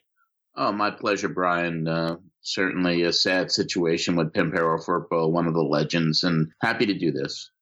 There are such a great number of heels that came into the territory during the Pedro Morales years. Just so many interesting characters Don Leo Jonathan, Moondog Mayne, Fred Blassie. So many guys came in. So many guys main evented against Pedro. What do you remember about when Pampero Firpo first came in? Well, I do remember uh, his first TV appearance and uh, his debut, and he had already been booked for the Garden uh, against Chief Jay Strongbow and uh, he just had a presence. You know, he had that charisma, he had that wild look, he had that voice, he had the hair, he had the beard, he was all hairy, he was. He was uh, an, uh, a presence and uh, very, very believable. If you were a dedicated fan like you were at this period of time, how aware would you have been of Pampero Firpo? Was it a name and a face that you recognized from the magazines? Was he new to you? How well known was Pampero Firpo to you when he came to New York? Oh, he's very well known because I read about him in the magazines. And uh, you'd always get excited watching wrestling back then. And for names that you'd only read about in the national wrestling magazines, and when they would show up, you'd get really excited and I was really in my infancy uh, of going to live shows at the time in 1972. I'd only been going to the Garden less than a year live. I've been following wrestling for a long time, obviously, but that was a real special time. And I do remember during that time period that I mean, uh, that I'd always, with my little tape recorder, I'd just be taping, you know, wrestling off the TV. And uh, first time I heard his voice, it was kind of like, wow. I mean, this guy's great, and uh, he was with the Grand Wizard, and uh, but he was very believable. And you would always, at the time, I wasn't a big Morales fan because I was always a Bruno guy. Uh, you would o- always hope that the villain would come in and, and beat Morales, and uh, that was that's what I was hoping for when Firpo came in, especially. He had the Grand Wizard by his side. The Grand Wizard was a fantastic interview, but Pampero Firpo on his own was a memorable wrestling interview. What do you remember about those interviews? Did they stand out right away? Because you did have so many great heels coming in and out of the territory around this period of time. No, it was just kind of his, uh, you know, the believability and the yelling and the and the raspy voice and the fact that he was uh, billed from Argentina and, uh, and it was just kind of a just a different. He was like a jungle man. He was like the wild man of the jungle, and and you know you remember him. And the first time he opened his mouth and spoke after the wizard uh, introduced him, uh, it was really memorable. It was great. So, did you actually attend the shows in the Garden when he came in? Yes. And it was only two shots. I think it was against Strongbow, and he won on a count out, I believe. And, and, and for Strongbow to lose at the Garden, that was unheard of anyway. Uh, Strongbow never lost. And, uh, and then the next month, it was in May of 72, he had the one shot against Morales. It was out, and then it was done. It was quick. He was working regularly at this period of time in Detroit and he came into New York and he did these shots. Was it disappointing to you that it was quick? Did you hope that you would have more Pampero Firpo in New York? Absolutely, because uh, he was so great, and uh, he was in and, and he was out, uh, and in such a quick period of time, was really literally over a couple months. And uh, I don't know if he he might have had another shot with Morales in uh, in either Philly or Boston, uh, but his his work in New York was very short, but very memorable. Any other memories or anecdotes about Pampero Firpo? Uh, you know, when you talk on a personal level, I mean, we were so enthralled with him and my sister, who's five years younger than me. And at the time in 72, I had to be, I was 15. So my sister was 10.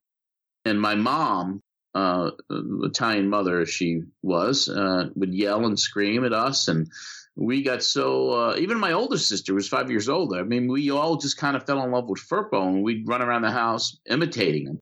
And then we started calling my mother Firpo when she started. and that's that was actually it lasted a lot longer than his run in New York because Firpo was so memorable, and my mother didn't know what the hell we were talking about. We'd just be calling her Firpo, constantly calling her Firpo, and we'd be yelling at each other in Firpo's voice, being my sister. So uh, very memorable. He left a lifelong impression and very fond memories to this day. You just heard my conversation with John Arezzi, sharing his memories of Pampero Firpo in the Worldwide Wrestling Federation. Thankfully, John recorded audio off TV of many of the great moments that happened in the early 1970s, moments that there's no video of. From the best of my knowledge, there's no video in circulation, there's no video in the WWE vaults from this period of time. So the audio we're about to hear is the only evidence that exists of Pampero Firpo's debut in the WWF. We're going to hear the first promo he did with his manager, the Grand Wizard, and a young Vince McMahon who had just started as commentator. And then we're going to hear some audio of Pampero Firpo's first match on TV on Championship Wrestling. Let's go to this audio right now. I was 16 year professional, and when you have a midline coaching, you have to uh, give 200% what you have. Thank you very much, and best of luck to you, Tim. Also on the card is Pampero Firpo, represented here to my left, the Grand Wizard of Wrestling. Well, Vince, right now I am going to give you and every viewer a treat you have never had Let me introduce to you the eighth wonder of the world. And the only reason that yours truly, the Grand Wizard, is here to, for this gentleman he will not be victimized by the sharpshooters in this area. Therefore, I will be with him. But now you will hear words of wisdom from Pampero Firpo. Oh, yeah. I came to this part of the country after a long absence to destroy, pulverize all my opponents next in line will be the Indian. What is his name? Hey, Strongbow. yeah. I will count him and strong his head back here. Y a Pedro Morales también en la lista. Pampero Firpo, represented by, of course, the Grand Wizard of Wrestling. In this corner wearing the black tights from Detroit, Michigan, weighing 235 pounds, Tom Reisman. And his opponent making his first appearance in the ring, he calls himself the eighth wonder of the world from the jungles of South America, Pampero Firpo. His weight 245 pounds, and his manager, the Grand Wizard. Well, there you have it. And I mean, this gentleman is a wild bull from Argentina, Pampero Firpo.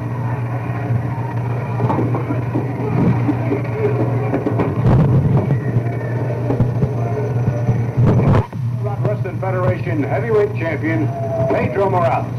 A five-star wrestling blockbuster supported by other strong matches in Madison Square Garden this coming Monday night, April 17th. Well, he calls himself the eighth wonder of the world, and look at him, you can tell why. Have you ever seen anything like that in your life?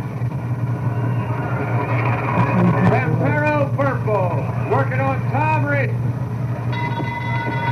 it is, the mission hold. Tremendous strength. You saw Tom Reisman go flying across the ring when Pampero Firpo literally threw him after Reisman had a handful of hair. Pampero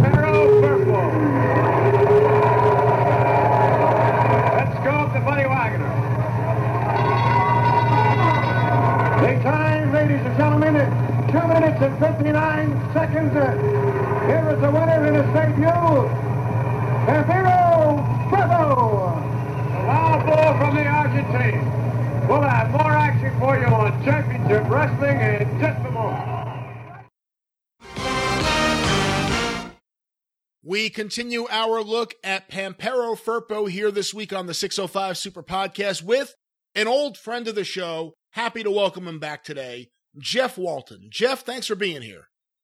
Brian, it's always a pleasure. I love the show, and anything I can do to spread eyes, I'm glad to do it. well, I don't know about that. You usually have some really good takes because you were so intimately involved with the Los Angeles booking office. And let's talk about that. Let's talk about Pampero Firpo in Los Angeles, in Southern California. To take a step back, do you remember when you first heard about Pampero Firpo? Well, like everybody else, uh, you know, in the 70s, you read about uh, in the magazines, in Wrestling Review and Ring Wrestling and Wrestling World and Inside Wrestling. They all had stories about Firpo and, uh, of course, the different places that he worked. And, you know, predominantly it was, I think, in the in the uh, Michigan market, in Detroit and and and then again, of course, in New York and Madison Square Garden, he worked. There was I don't think there was a place that he didn't work. Really, he was uh, a pretty uh, pretty good uh, draw. Jeff, the Los Angeles office would rejoin the NWA in 1968, and it's a little over a year before that that the Americas title is introduced into Los Angeles. You had the WWA World Champion and now you had a secondary title, the Americas title. What was the purpose of the Americas title? And especially after the office rejoined the NWA, what was the importance of the Americas title? Well, you know, I think uh, to a degree we were preparing for the Americas title to be our, our major championship. It was like the United States heavyweight championship, only this title represented uh, North America and South America. So you had that flavor in there. So I, I think that's probably the reason that we were grooming the Americas title, as you might say, as being the number one championship here in Southern California. Pampero Firpo was the first champion. He wins a fictitious match against Colosso Colosetti did Pampero Firpo instantly get over in Los Angeles? And how memorable were his promos in that era when you had a lot of really strong talkers on TV? You had Fred Blassie regularly on TV. Did Firpo immediately get over? Yes. And the reason why was because of his talking. Uh, anybody that came across as a as a strong talker on television was very successful here in, in Southern California. Uh, the work was something else as far as how they worked and everything. Of course, that was priority. But if you could talk here, you were a big hit. And think about this. Here's a guy that comes on and he, he's like a bull. His hair is wild. He, even though he's he's short in stature, you don't really recognize that on television if your announcer is not that tall. And you had Dick Lane, you had myself um, this guy came across as a wild bull. And if you did wild interviews with him doing crazy Sheik like stuff, then the chances of getting over were very, very good. Well, let me ask you about the Sheik because this plays into the story a little bit later. When did the Sheik first come to Los Angeles? And again, similar to Pampero Firpo, although the Sheik didn't really do promos, did the Sheik instantly get over with the Los Angeles fans? Oh, yeah he had a reputation already. Uh, that was around 19, I would say around 1972. In, in fact, it might have been a little bit earlier because he's on the uh, Coliseum card uh, in 71. So he, uh, he was amazing as far as what he could do, and even his interviews where he didn't really talk at all, but he ran around and he, you know, he would take my glasses or he would cut uh, my tie and of course just be a, a complete crazy guy. Uh, and uh, I mean, people wanted to see him get beat, and who who could beat him but uh, Freddie Blassie or, or or you know any Mil Mascaras, anybody. Uh, they had hopes that would stop this guy, and his reputation preceded him. A few years after Pampero Firpo's America's title reign in '74, He's now a main event star in Detroit. They're doing major business. He has a big baby face turn against the Sheik. And he's brought back to Los Angeles and he has a pretty nice little run there while also working in Detroit. What was the relationship like between the Detroit office, the Sheik, Ed Farhat, and Mike LeBell in the Los Angeles office? And what do you remember about Pampero Firpo returning in 1974? Well, the relationship was extremely close because now the Sheik had, has a has a good reputation out here. He came out here on his off weeks. He wasn't uh, headlining Cobo, and he was headlining here at the Olympic. And for a while, uh, Mike gave him the book so that he could book. And he was sending uh, minor league talent out here to work to see if they got over and he himself was in in main events. The problem though is our fans, you know, our fans could were really serious about their wrestling and when you got a Sheik match, you got maybe 30 seconds if not two minutes. If you went two minutes with the Sheik, that was way too long. Most of his stuff, the shtick was, you know, entering the ring and uh, leaving the ring and whatever he did outside the ring in between. So the matches didn't last long. But the relationship between Mike and the Sheik was extremely close. And Sheik came in a lot of times with his wife, uh, Joyce uh, Mike and his wife Molly went shopping together in Beverly Hills and Rodeo Drive, and the Sheik loved to do that. He loved to he loved Western boots, and so he would go to the one of the finest stores in Beverly Hills, pick out boots uh, almost every time he came. And that was a very close relationship for a while until things uh, turned south uh, for the Sheik years later. And what about Pampero Firpo returning to Los Angeles? Obviously, he's the first champion in 67. 1974 is several years later. Did the fans still remember him? How over was he? Now he's a babyface in there, and they even brought some of those matches against the Sheik into Los Angeles off the strength of the program in Detroit. What do you remember about that?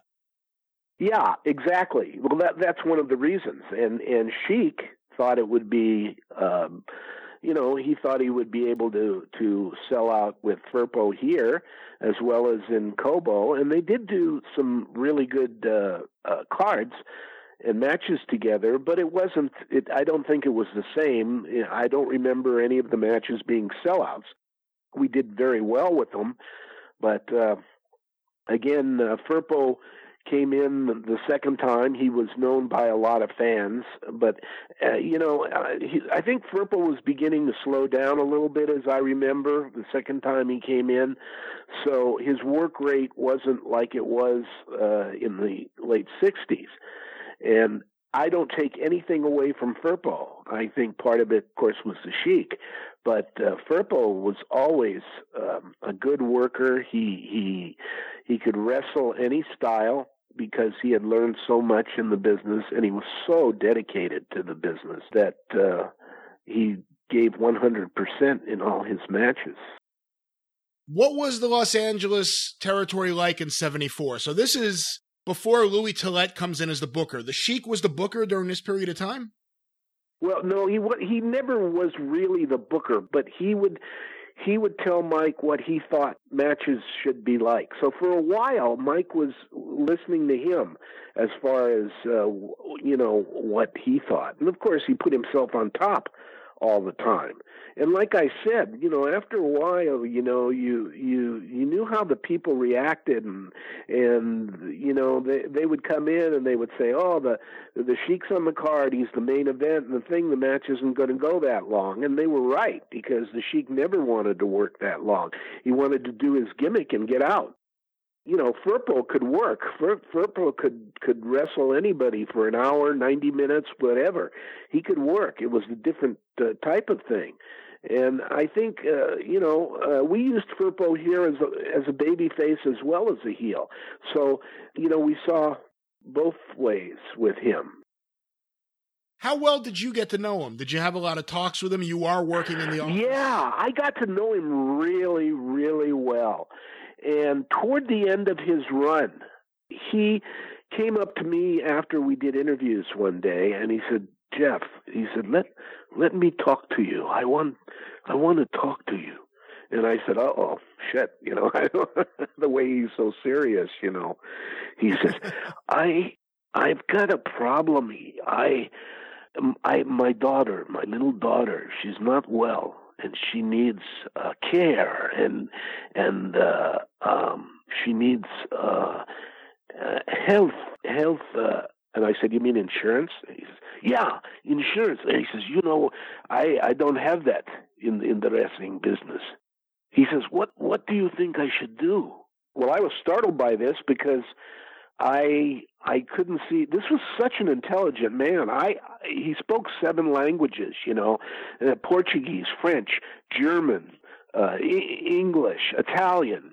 Uh, this, this guy Spanish, um, which he got over very well with the Spanish-speaking people, but. Uh, I, I didn't know what to tell him, and I said, you know, uh, Juan, I said, I'll tell you, I said, if you're really seriously thinking about, he says, I, I'm thinking about getting out of the wrestling business. I, I have to get proper care for my daughter. And, you know, I don't think it was only for his daughter. I think it was for himself as well, because he was getting older. And uh, I said, you know, you should look into the uh, civil service field, you know, such as the police department, the postal department, uh, anything that's civil service because you could retire from the civil service department in some sort of position and you'd have insurance for your family and for yourself. And that's exactly what he did. He would later go to work for the post office. Exactly. Famously, the post office that Dave Meltzer used to mail out the Wrestling Observer newsletter. You know, I heard that. I don't know how true that is. Probably is if Dave says so. But uh, uh, that wasn't, you know, that wasn't the issue. You know, he wanted to homestead. He wanted, an, he wanted to live in an area that was good for his family, and he found that uh, up north in San Jose or around that area was a good area, and and so I guess he he settled there, and then decided, of course, to leave the business and and uh, go into the uh, uh, civil service uh, branch, which he never regretted. He was with the civil service department for over thirty years. Jeff, looking back on the life and career of Pampero Firpo, you called him Juan, so obviously you knew him even beyond the character and the gimmick. What are you going to best remember about him? How should he be remembered by wrestling fans? Well, you know, other than a quick mention that I've seen that, oh, uh, Pampero Firpo passed away at uh, age 89, he deserves more than that. He, he deserves to be accredited by a lot of the serious uh, major uh, wrestling groups that award wrestlers for their work and uh, also uh, for a lot of things that you know he he was a, a good man. He was a you know he would help others. I know he would, and if you needed anything and he liked you, uh, you got it from him. This was a kind, gentle, knowledgeable human being for being in the wrestling business, this man was extremely intelligent. He could have gone a lot farther than he did. It was just a time when you went from territory to territory to territory, and you didn't stay in one place for any length of time. He traveled. Um, he knew all the countries. He knew about countries. He knew if you were going to go on vacation, he would tell you exactly what you should see and and where you should go. And I think that this he should be remembered as one of the very finest wrestlers that ever put on tights. Well, there it is, a special 605 Super Podcast look at the life and career of the legendary Pampero Firpo. I really want to thank all of our guests this week, as well as Bill Atkinson of 50th State BigTimeWrestling.com and John Arezzi of Pro Wrestling Spotlight then and now for contributing audio that otherwise would not have been heard to this program. But until next time, for all of my guests, I'm the great Brian Last. Tally ho!